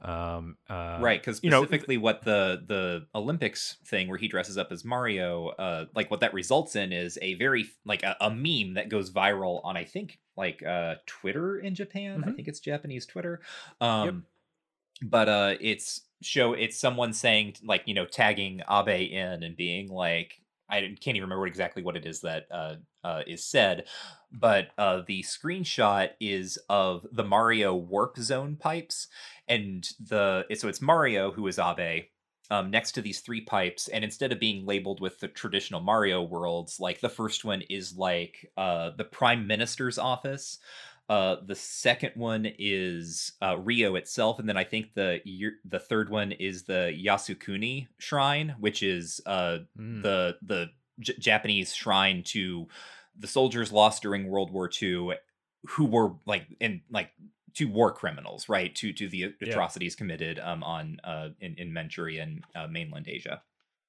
So all of this is is about right. I, I, what I think is interesting about this chapter is it's it's a little bit sprawling in its argument. I mean, it really does go down a lot of rabbit holes. Mhm. But the but I think I mean I read it as uh, like as complete of an elaboration of the politics of playing Pokemon Go is like one chapter could reasonably do. Mhm. Meaning that she every time she hits a limit and she's like, and this is what Pokemon Go does Mhm. and also here are the political implications of this part of Pokemon Go, and here are the political implications of this part of Pokemon Go, right? And so I, you know, I think it's meant. I think the chapter is meant to work as a kind of demonstration of uh, here's where game studies would normally stop, right? Oh, interesting. Uh, AR and GPS are, are, you know, that data is being harvested by these companies Mhm.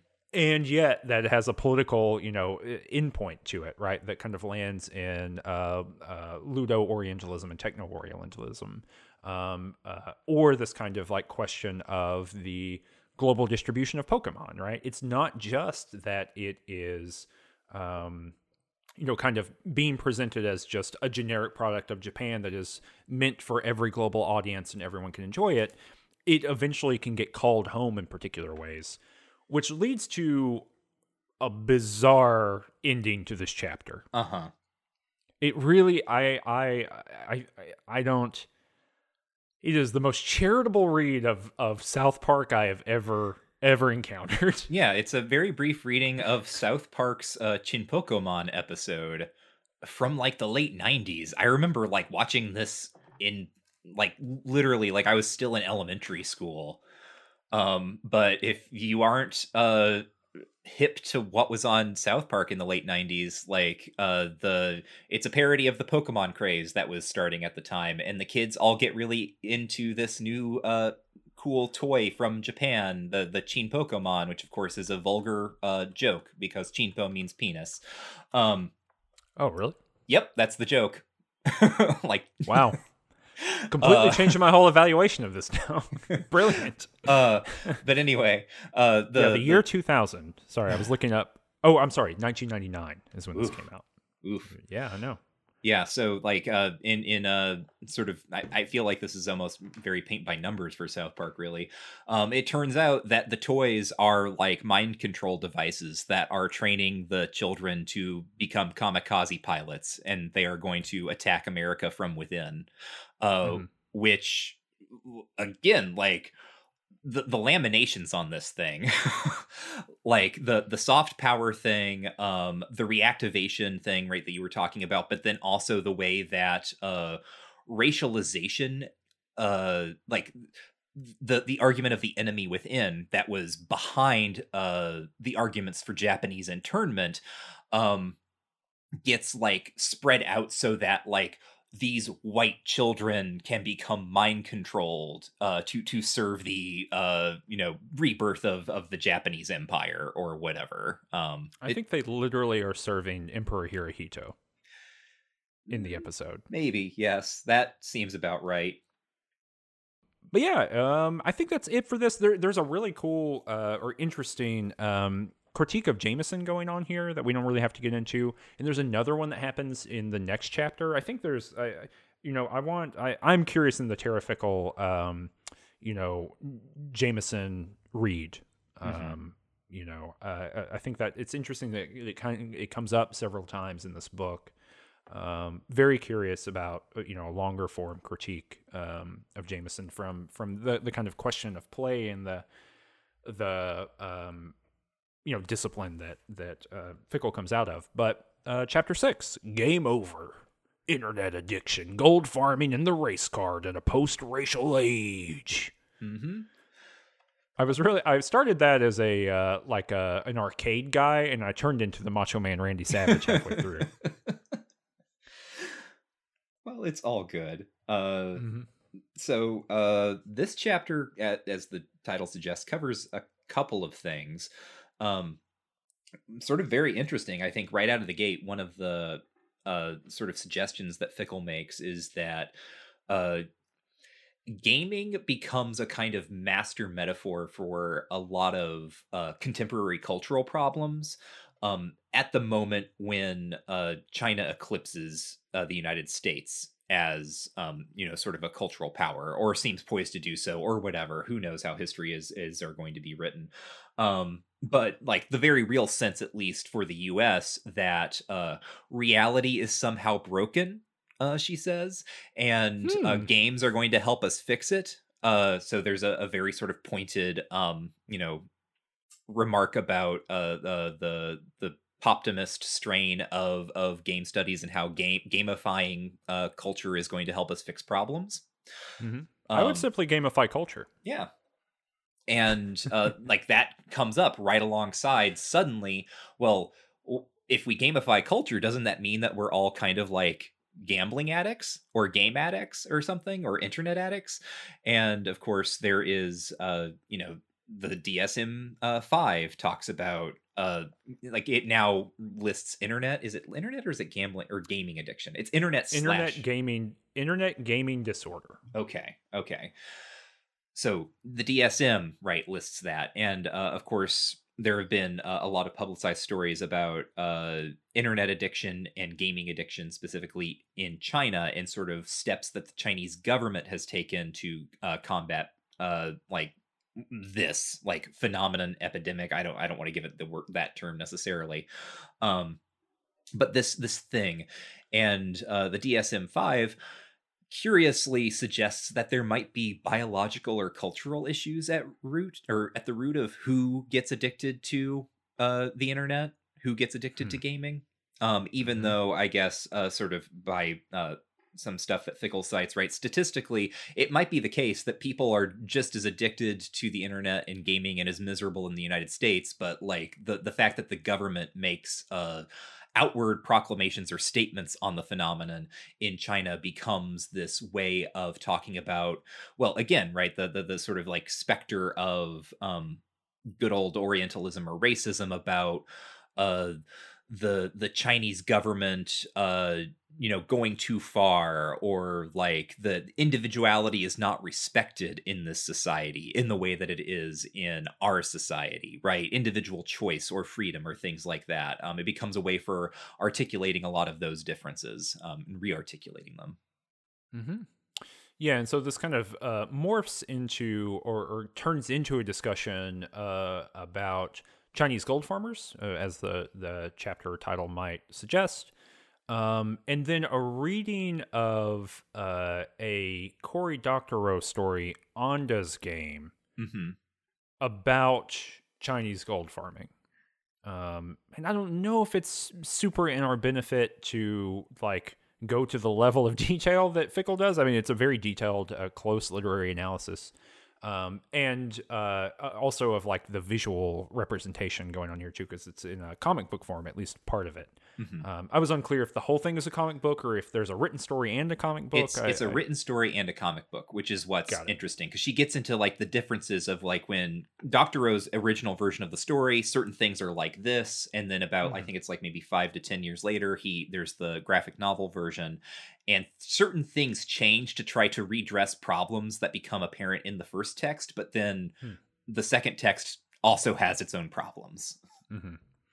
um, so yeah i mean so the you know uh, the logic around gold farmers right the moral panic around gold farmers in case you were not around world of warcraft at the time in which this mattered this is like what 2006 or something mm-hmm. uh, 2005 2006 um, uh, there's an, an immense, uh, there's a huge player base for World of Warcraft at this time. Um, there are people who are willing to go to outside channels in order to get gold to spend in the game, right? To buy equipment, items, whatever. Um, there becomes an emergent economy. This is something we talked about in our Games of Empire episode, if you're curious mm-hmm. about that. Uh, but there becomes an emergent economy of people worldwide who sit in front of computers for low wages and grind gold in World of Warcraft and then put on platforms like eBay until it was banned and then other platforms outside of that.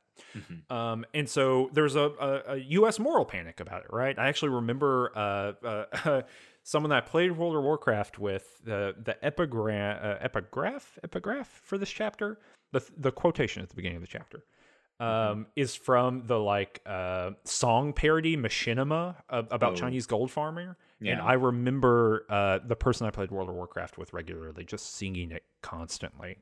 Um, so uh, you know, real strong sense memory of of uh, anti gold farmer uh, sentiment in in locked away in my head there. But um, but but right so so she um and so people are mad about it. Uh they really strongly racialize this. Lisa nakamura has written about this. We talked about that in our last episode a brief amount because it wasn't in the book um cyber types. Um and but then uh, the kind of maneuver here that fickle makes is uh, attaching that uh, discourse from the early 2000s back to the same discourses that we uh, encountered in the first chapter. Mm-hmm. Um, that it is just the resuscitation of many of these exact same ideas. Um, and this kind of double standard or kind of double articulation of Chineseness in relationship to the game, right? They play the game too well and they they cheat at the game at the same time, right? Right. Is the kind of double logic. Right. It's like uh their way of playing the game is not the way you're supposed to play the game and by playing the game the way that they're playing it you are actually ruining it for everyone else mm-hmm. and so she then reads this Cory Doctorow story Anda's game as kind of Doctorow's own version of elaborating that argument mm-hmm. um, and ultimately comes to to um, a critique of both galloway's uh, writing about chinese gold farming and Doctorow's um, by calling them both essentially class reductionists. I mean, yeah. not essentially. She says class reductionism, right? Um, and not taking in, into account. Oh, go ahead. I was going to say, just in brief, right? Doctorow's story is about a girl who uh, gets roped into kind of like a group that goes around an MMO and like they they kill gold farmers, right? Like not mm-hmm. literally kill them in real life, but they kill their characters so they can no longer farm gold. And then it turns out that uh her little group of like gold farmer exterminators was just hired by another gold farming collective to eliminate the competition. So, mm-hmm. um, yeah, and so so the the kind of turn of the story is uh, you are in fact the thing that you were complaining about the whole time, right? And that's um, uh, paralleled against Galloway's argument about how we are all the gold farmers now. Mm-hmm. And so you know, Fickle says, well, obviously that's not true because there's a strongly racialized, uh, you know, element to this that is not um, just reducible to the act of farming gold, but there's a whole kind of uh, racial logic that exists around how the world treats a particular form of gold farmer. Um, and uh, there's a really weird move in Anda's game in which she, the main character, develops type 2 diabetes. And so the develops a skin disorder that makes her darker, so she's becoming racialized. Yeah, she's she's getting paid real what are money. you doing? Yeah. She's getting paid real money in, in the story. She's getting paid real money as part of this like gold farmer extermination outfit. And then like she's using that money to buy more candy, and that's what gives her diabetes, and then that's what makes her skin color start to change. I have not read this story, but just hearing Fickle describe it as one of those things that's like you know, hands to my forehead. What? You did you did write holy shit, holy shit, holy shit in your notes. I did, yes. yeah, it seems it's a bad move. Um you could really tell like that's a real science fiction moment. And again, this is another moment of kind of science fiction studies uh, overlapping here, I guess. But um, it's a real moment of like a science fiction writer being like, I've solved this thing. I'm gonna get him. Yeah. I'm gonna tell him. I'm gonna show him, and completely kind of missing missing the mark on it. Um, and uh, ultimately, right, I really like this quotation uh, here for at the end of the book that I wrote down because I really think it, it does a good job of talking about the kind of project of the book as well. She says, uh, it's on 195, what we are witnessing here in this kind of elaboration of the system she's talking about what we are witnessing here is the way that visual representation, narrative, and ludic theory mutually reinforce one another's racializing logic. Mm-hmm. Right. And so that harkens all the way back to the beginning of the book that um, uh, game studies that tries to separate all those different things out into, you know, um, uh, completely separate domains where you don't have any responsibility of talking about the other one will mm-hmm. never work. Um, and, and, it does feel really good to me uh, to to see someone really plainly stating this, and I think that people have stated this plainly across the board, uh, especially in really new books for for the past couple years. But it always feels good when, certainly in graduate school, I encountered way more uh, game studies work, you know, especially the fundamental kind of game studies work that we've read on the show, some of it, that basically is like always making wrong, you know, um, wrong forum arguments like you might care about visual representation, but uh uh uh, you're talking about games, so you mm-hmm. can't talk about that. Um, and it's really gratifying and just um, I mean gratifying is maybe not the word the right word. It is hope inducing. uh, that that's the better word. Um, it is hope inducing to read someone just very plainly say, look, if you want to grasp a real problem in the world, you can't have these weird methods um, fights anymore. It's not going to be it's not going to lead you to a place where you can actually address these claims head on. Because mm-hmm. um, that, I mean, yes, I agree with that 100%, but I really like someone plainly stating it. Mm-hmm. Absolutely. Anything else here at the end of this uh, at the, the end of this chapter? It, it, really is just a kind of a close reading of these um, the the kind of hangover of the the 19th century, early 20th century theories, how that gets re-enlivened in uh, contemporary discourse, and then a really close reading of the Cory Doctorow story to kind of work through how these game studies scholars and then Doctorow's story just isn't doing a good enough job um, of addressing the real problems at work in the Chinese-ness of Chinese gold farming. Right. Yeah. No, I think that's really that that is sort of the note that this ends on, sort of like Contra Galloway, who is, you know, sort of saying like it's actually similar to the kind of critique of universalism uh, that we might get out of um, or Kawa. Uh, that by when when Galloway is saying that we are the gold farmers now, right, and saying that we are all kind of uh, contained within this uh, techno capitalist system, right? We're all kind of a part of this. It, you know, we all have our place in the circuit uh, that may be true, right? But there is, as as I think you were getting at, right? There is a reason that when we talk about gold farmers, the kind of like way that that phrase always recurs is Chinese gold farmers, mm-hmm. Right? Like that because race is a part of that system, and even like she gets into the uh, some of the details here, right? Like gold farmers are not even like exclusively a Chinese phenomenon, but nevertheless, mm-hmm. in kind of the gamer's popular imagination, that's what they are. Yeah, absolutely. Um and the additional thing too, I, uh, you know, uh, just to to harken it back, she explicitly calls this a cyber type and um, um, I'm I'm I feel confident that Lisa Nakamura in her writing on gold farming also calls it a cyber type, but I, I don't know. I can't remember off the top of my head. It's been a long time since I've read that essay. Um, but uh, you know, uh, drawing a direct linkage between those two kind of systems of thought.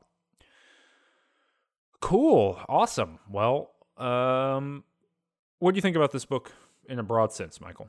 Um, I think it's pretty cool. Like, I'm definitely going to be citing parts of this. Uh, uh, uh, I think especially this book is exciting to me as someone who comes out of literary studies and you know was trying to trying to uh, bridge a gap throughout grad school between game studies and literary studies, and not seeing work that was being produced that felt like was doing that right? I was like how like it's, it's the, the grad student problem of i want to write a type of thing that doesn't seem to exist yet. Um mm-hmm. And seeing the way that this book uh really covers a bunch of topics and can kind of read them closely together um and that some of this is you know stories some of it's poems um but some of it's games themselves and some of it's more traditional uh cultural studies objects um, I think is is really cool, and I think um, it's interesting for that reason, and and I like I like that. yeah, I I'm really struck by this book and and basically all of the the really con- hyper contemporary books that that we have read. Um, I, basically since the show started, something that I have begun to think um, that I don't think I I, I don't think I had the language to, to to say it until you know finishing this book, but it really is that game studies went through a phase of of uh, you know distinguishing itself from other fields, and it went through a phase of like hyper defining its object of of concern. Uh oh, here they are. Uh huh. They're getting me. It's here they are, the ludologists. Every time. Uh-huh.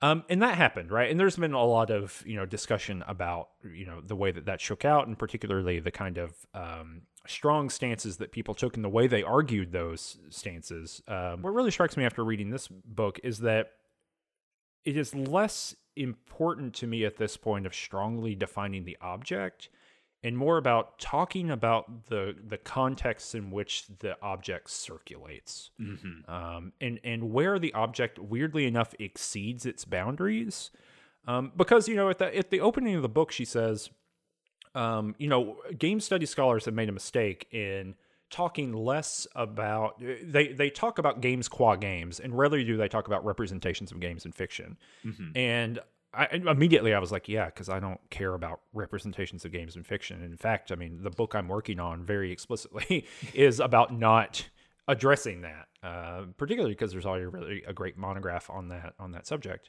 Um, but as I read the book, I was like, well, God, I mean, you kind of do have to, to at least ping off of these things in order to understand um, how we manipulate the object, right? We're, we're giving the context of how it works by thinking about the way that it shows up in, in narrativization, in other kinds of stories. So, so you know, even in an intent even though I guess at the, at the level of, of speaking to the discipline in that book, it really kind of, you know, forced me to, to think about some conclusions I've already come to myself. So it's so funny um, that you said that. It is so funny because like her saying that at the beginning for me was, I was like, hell yeah, of course. Right. I, I'm, you know, biased, right. Coming out of literary studies as well. I would love to talk about representations of games in fiction. Um, but sort of the, the, the point the takeaway from that for me right is the fact that and i think it's some it's a point that this book i think makes very well. We talked about games before there was game studies right? There were there were sort of yep. ways that people talked about and used games that are worth uh, including in this discipline.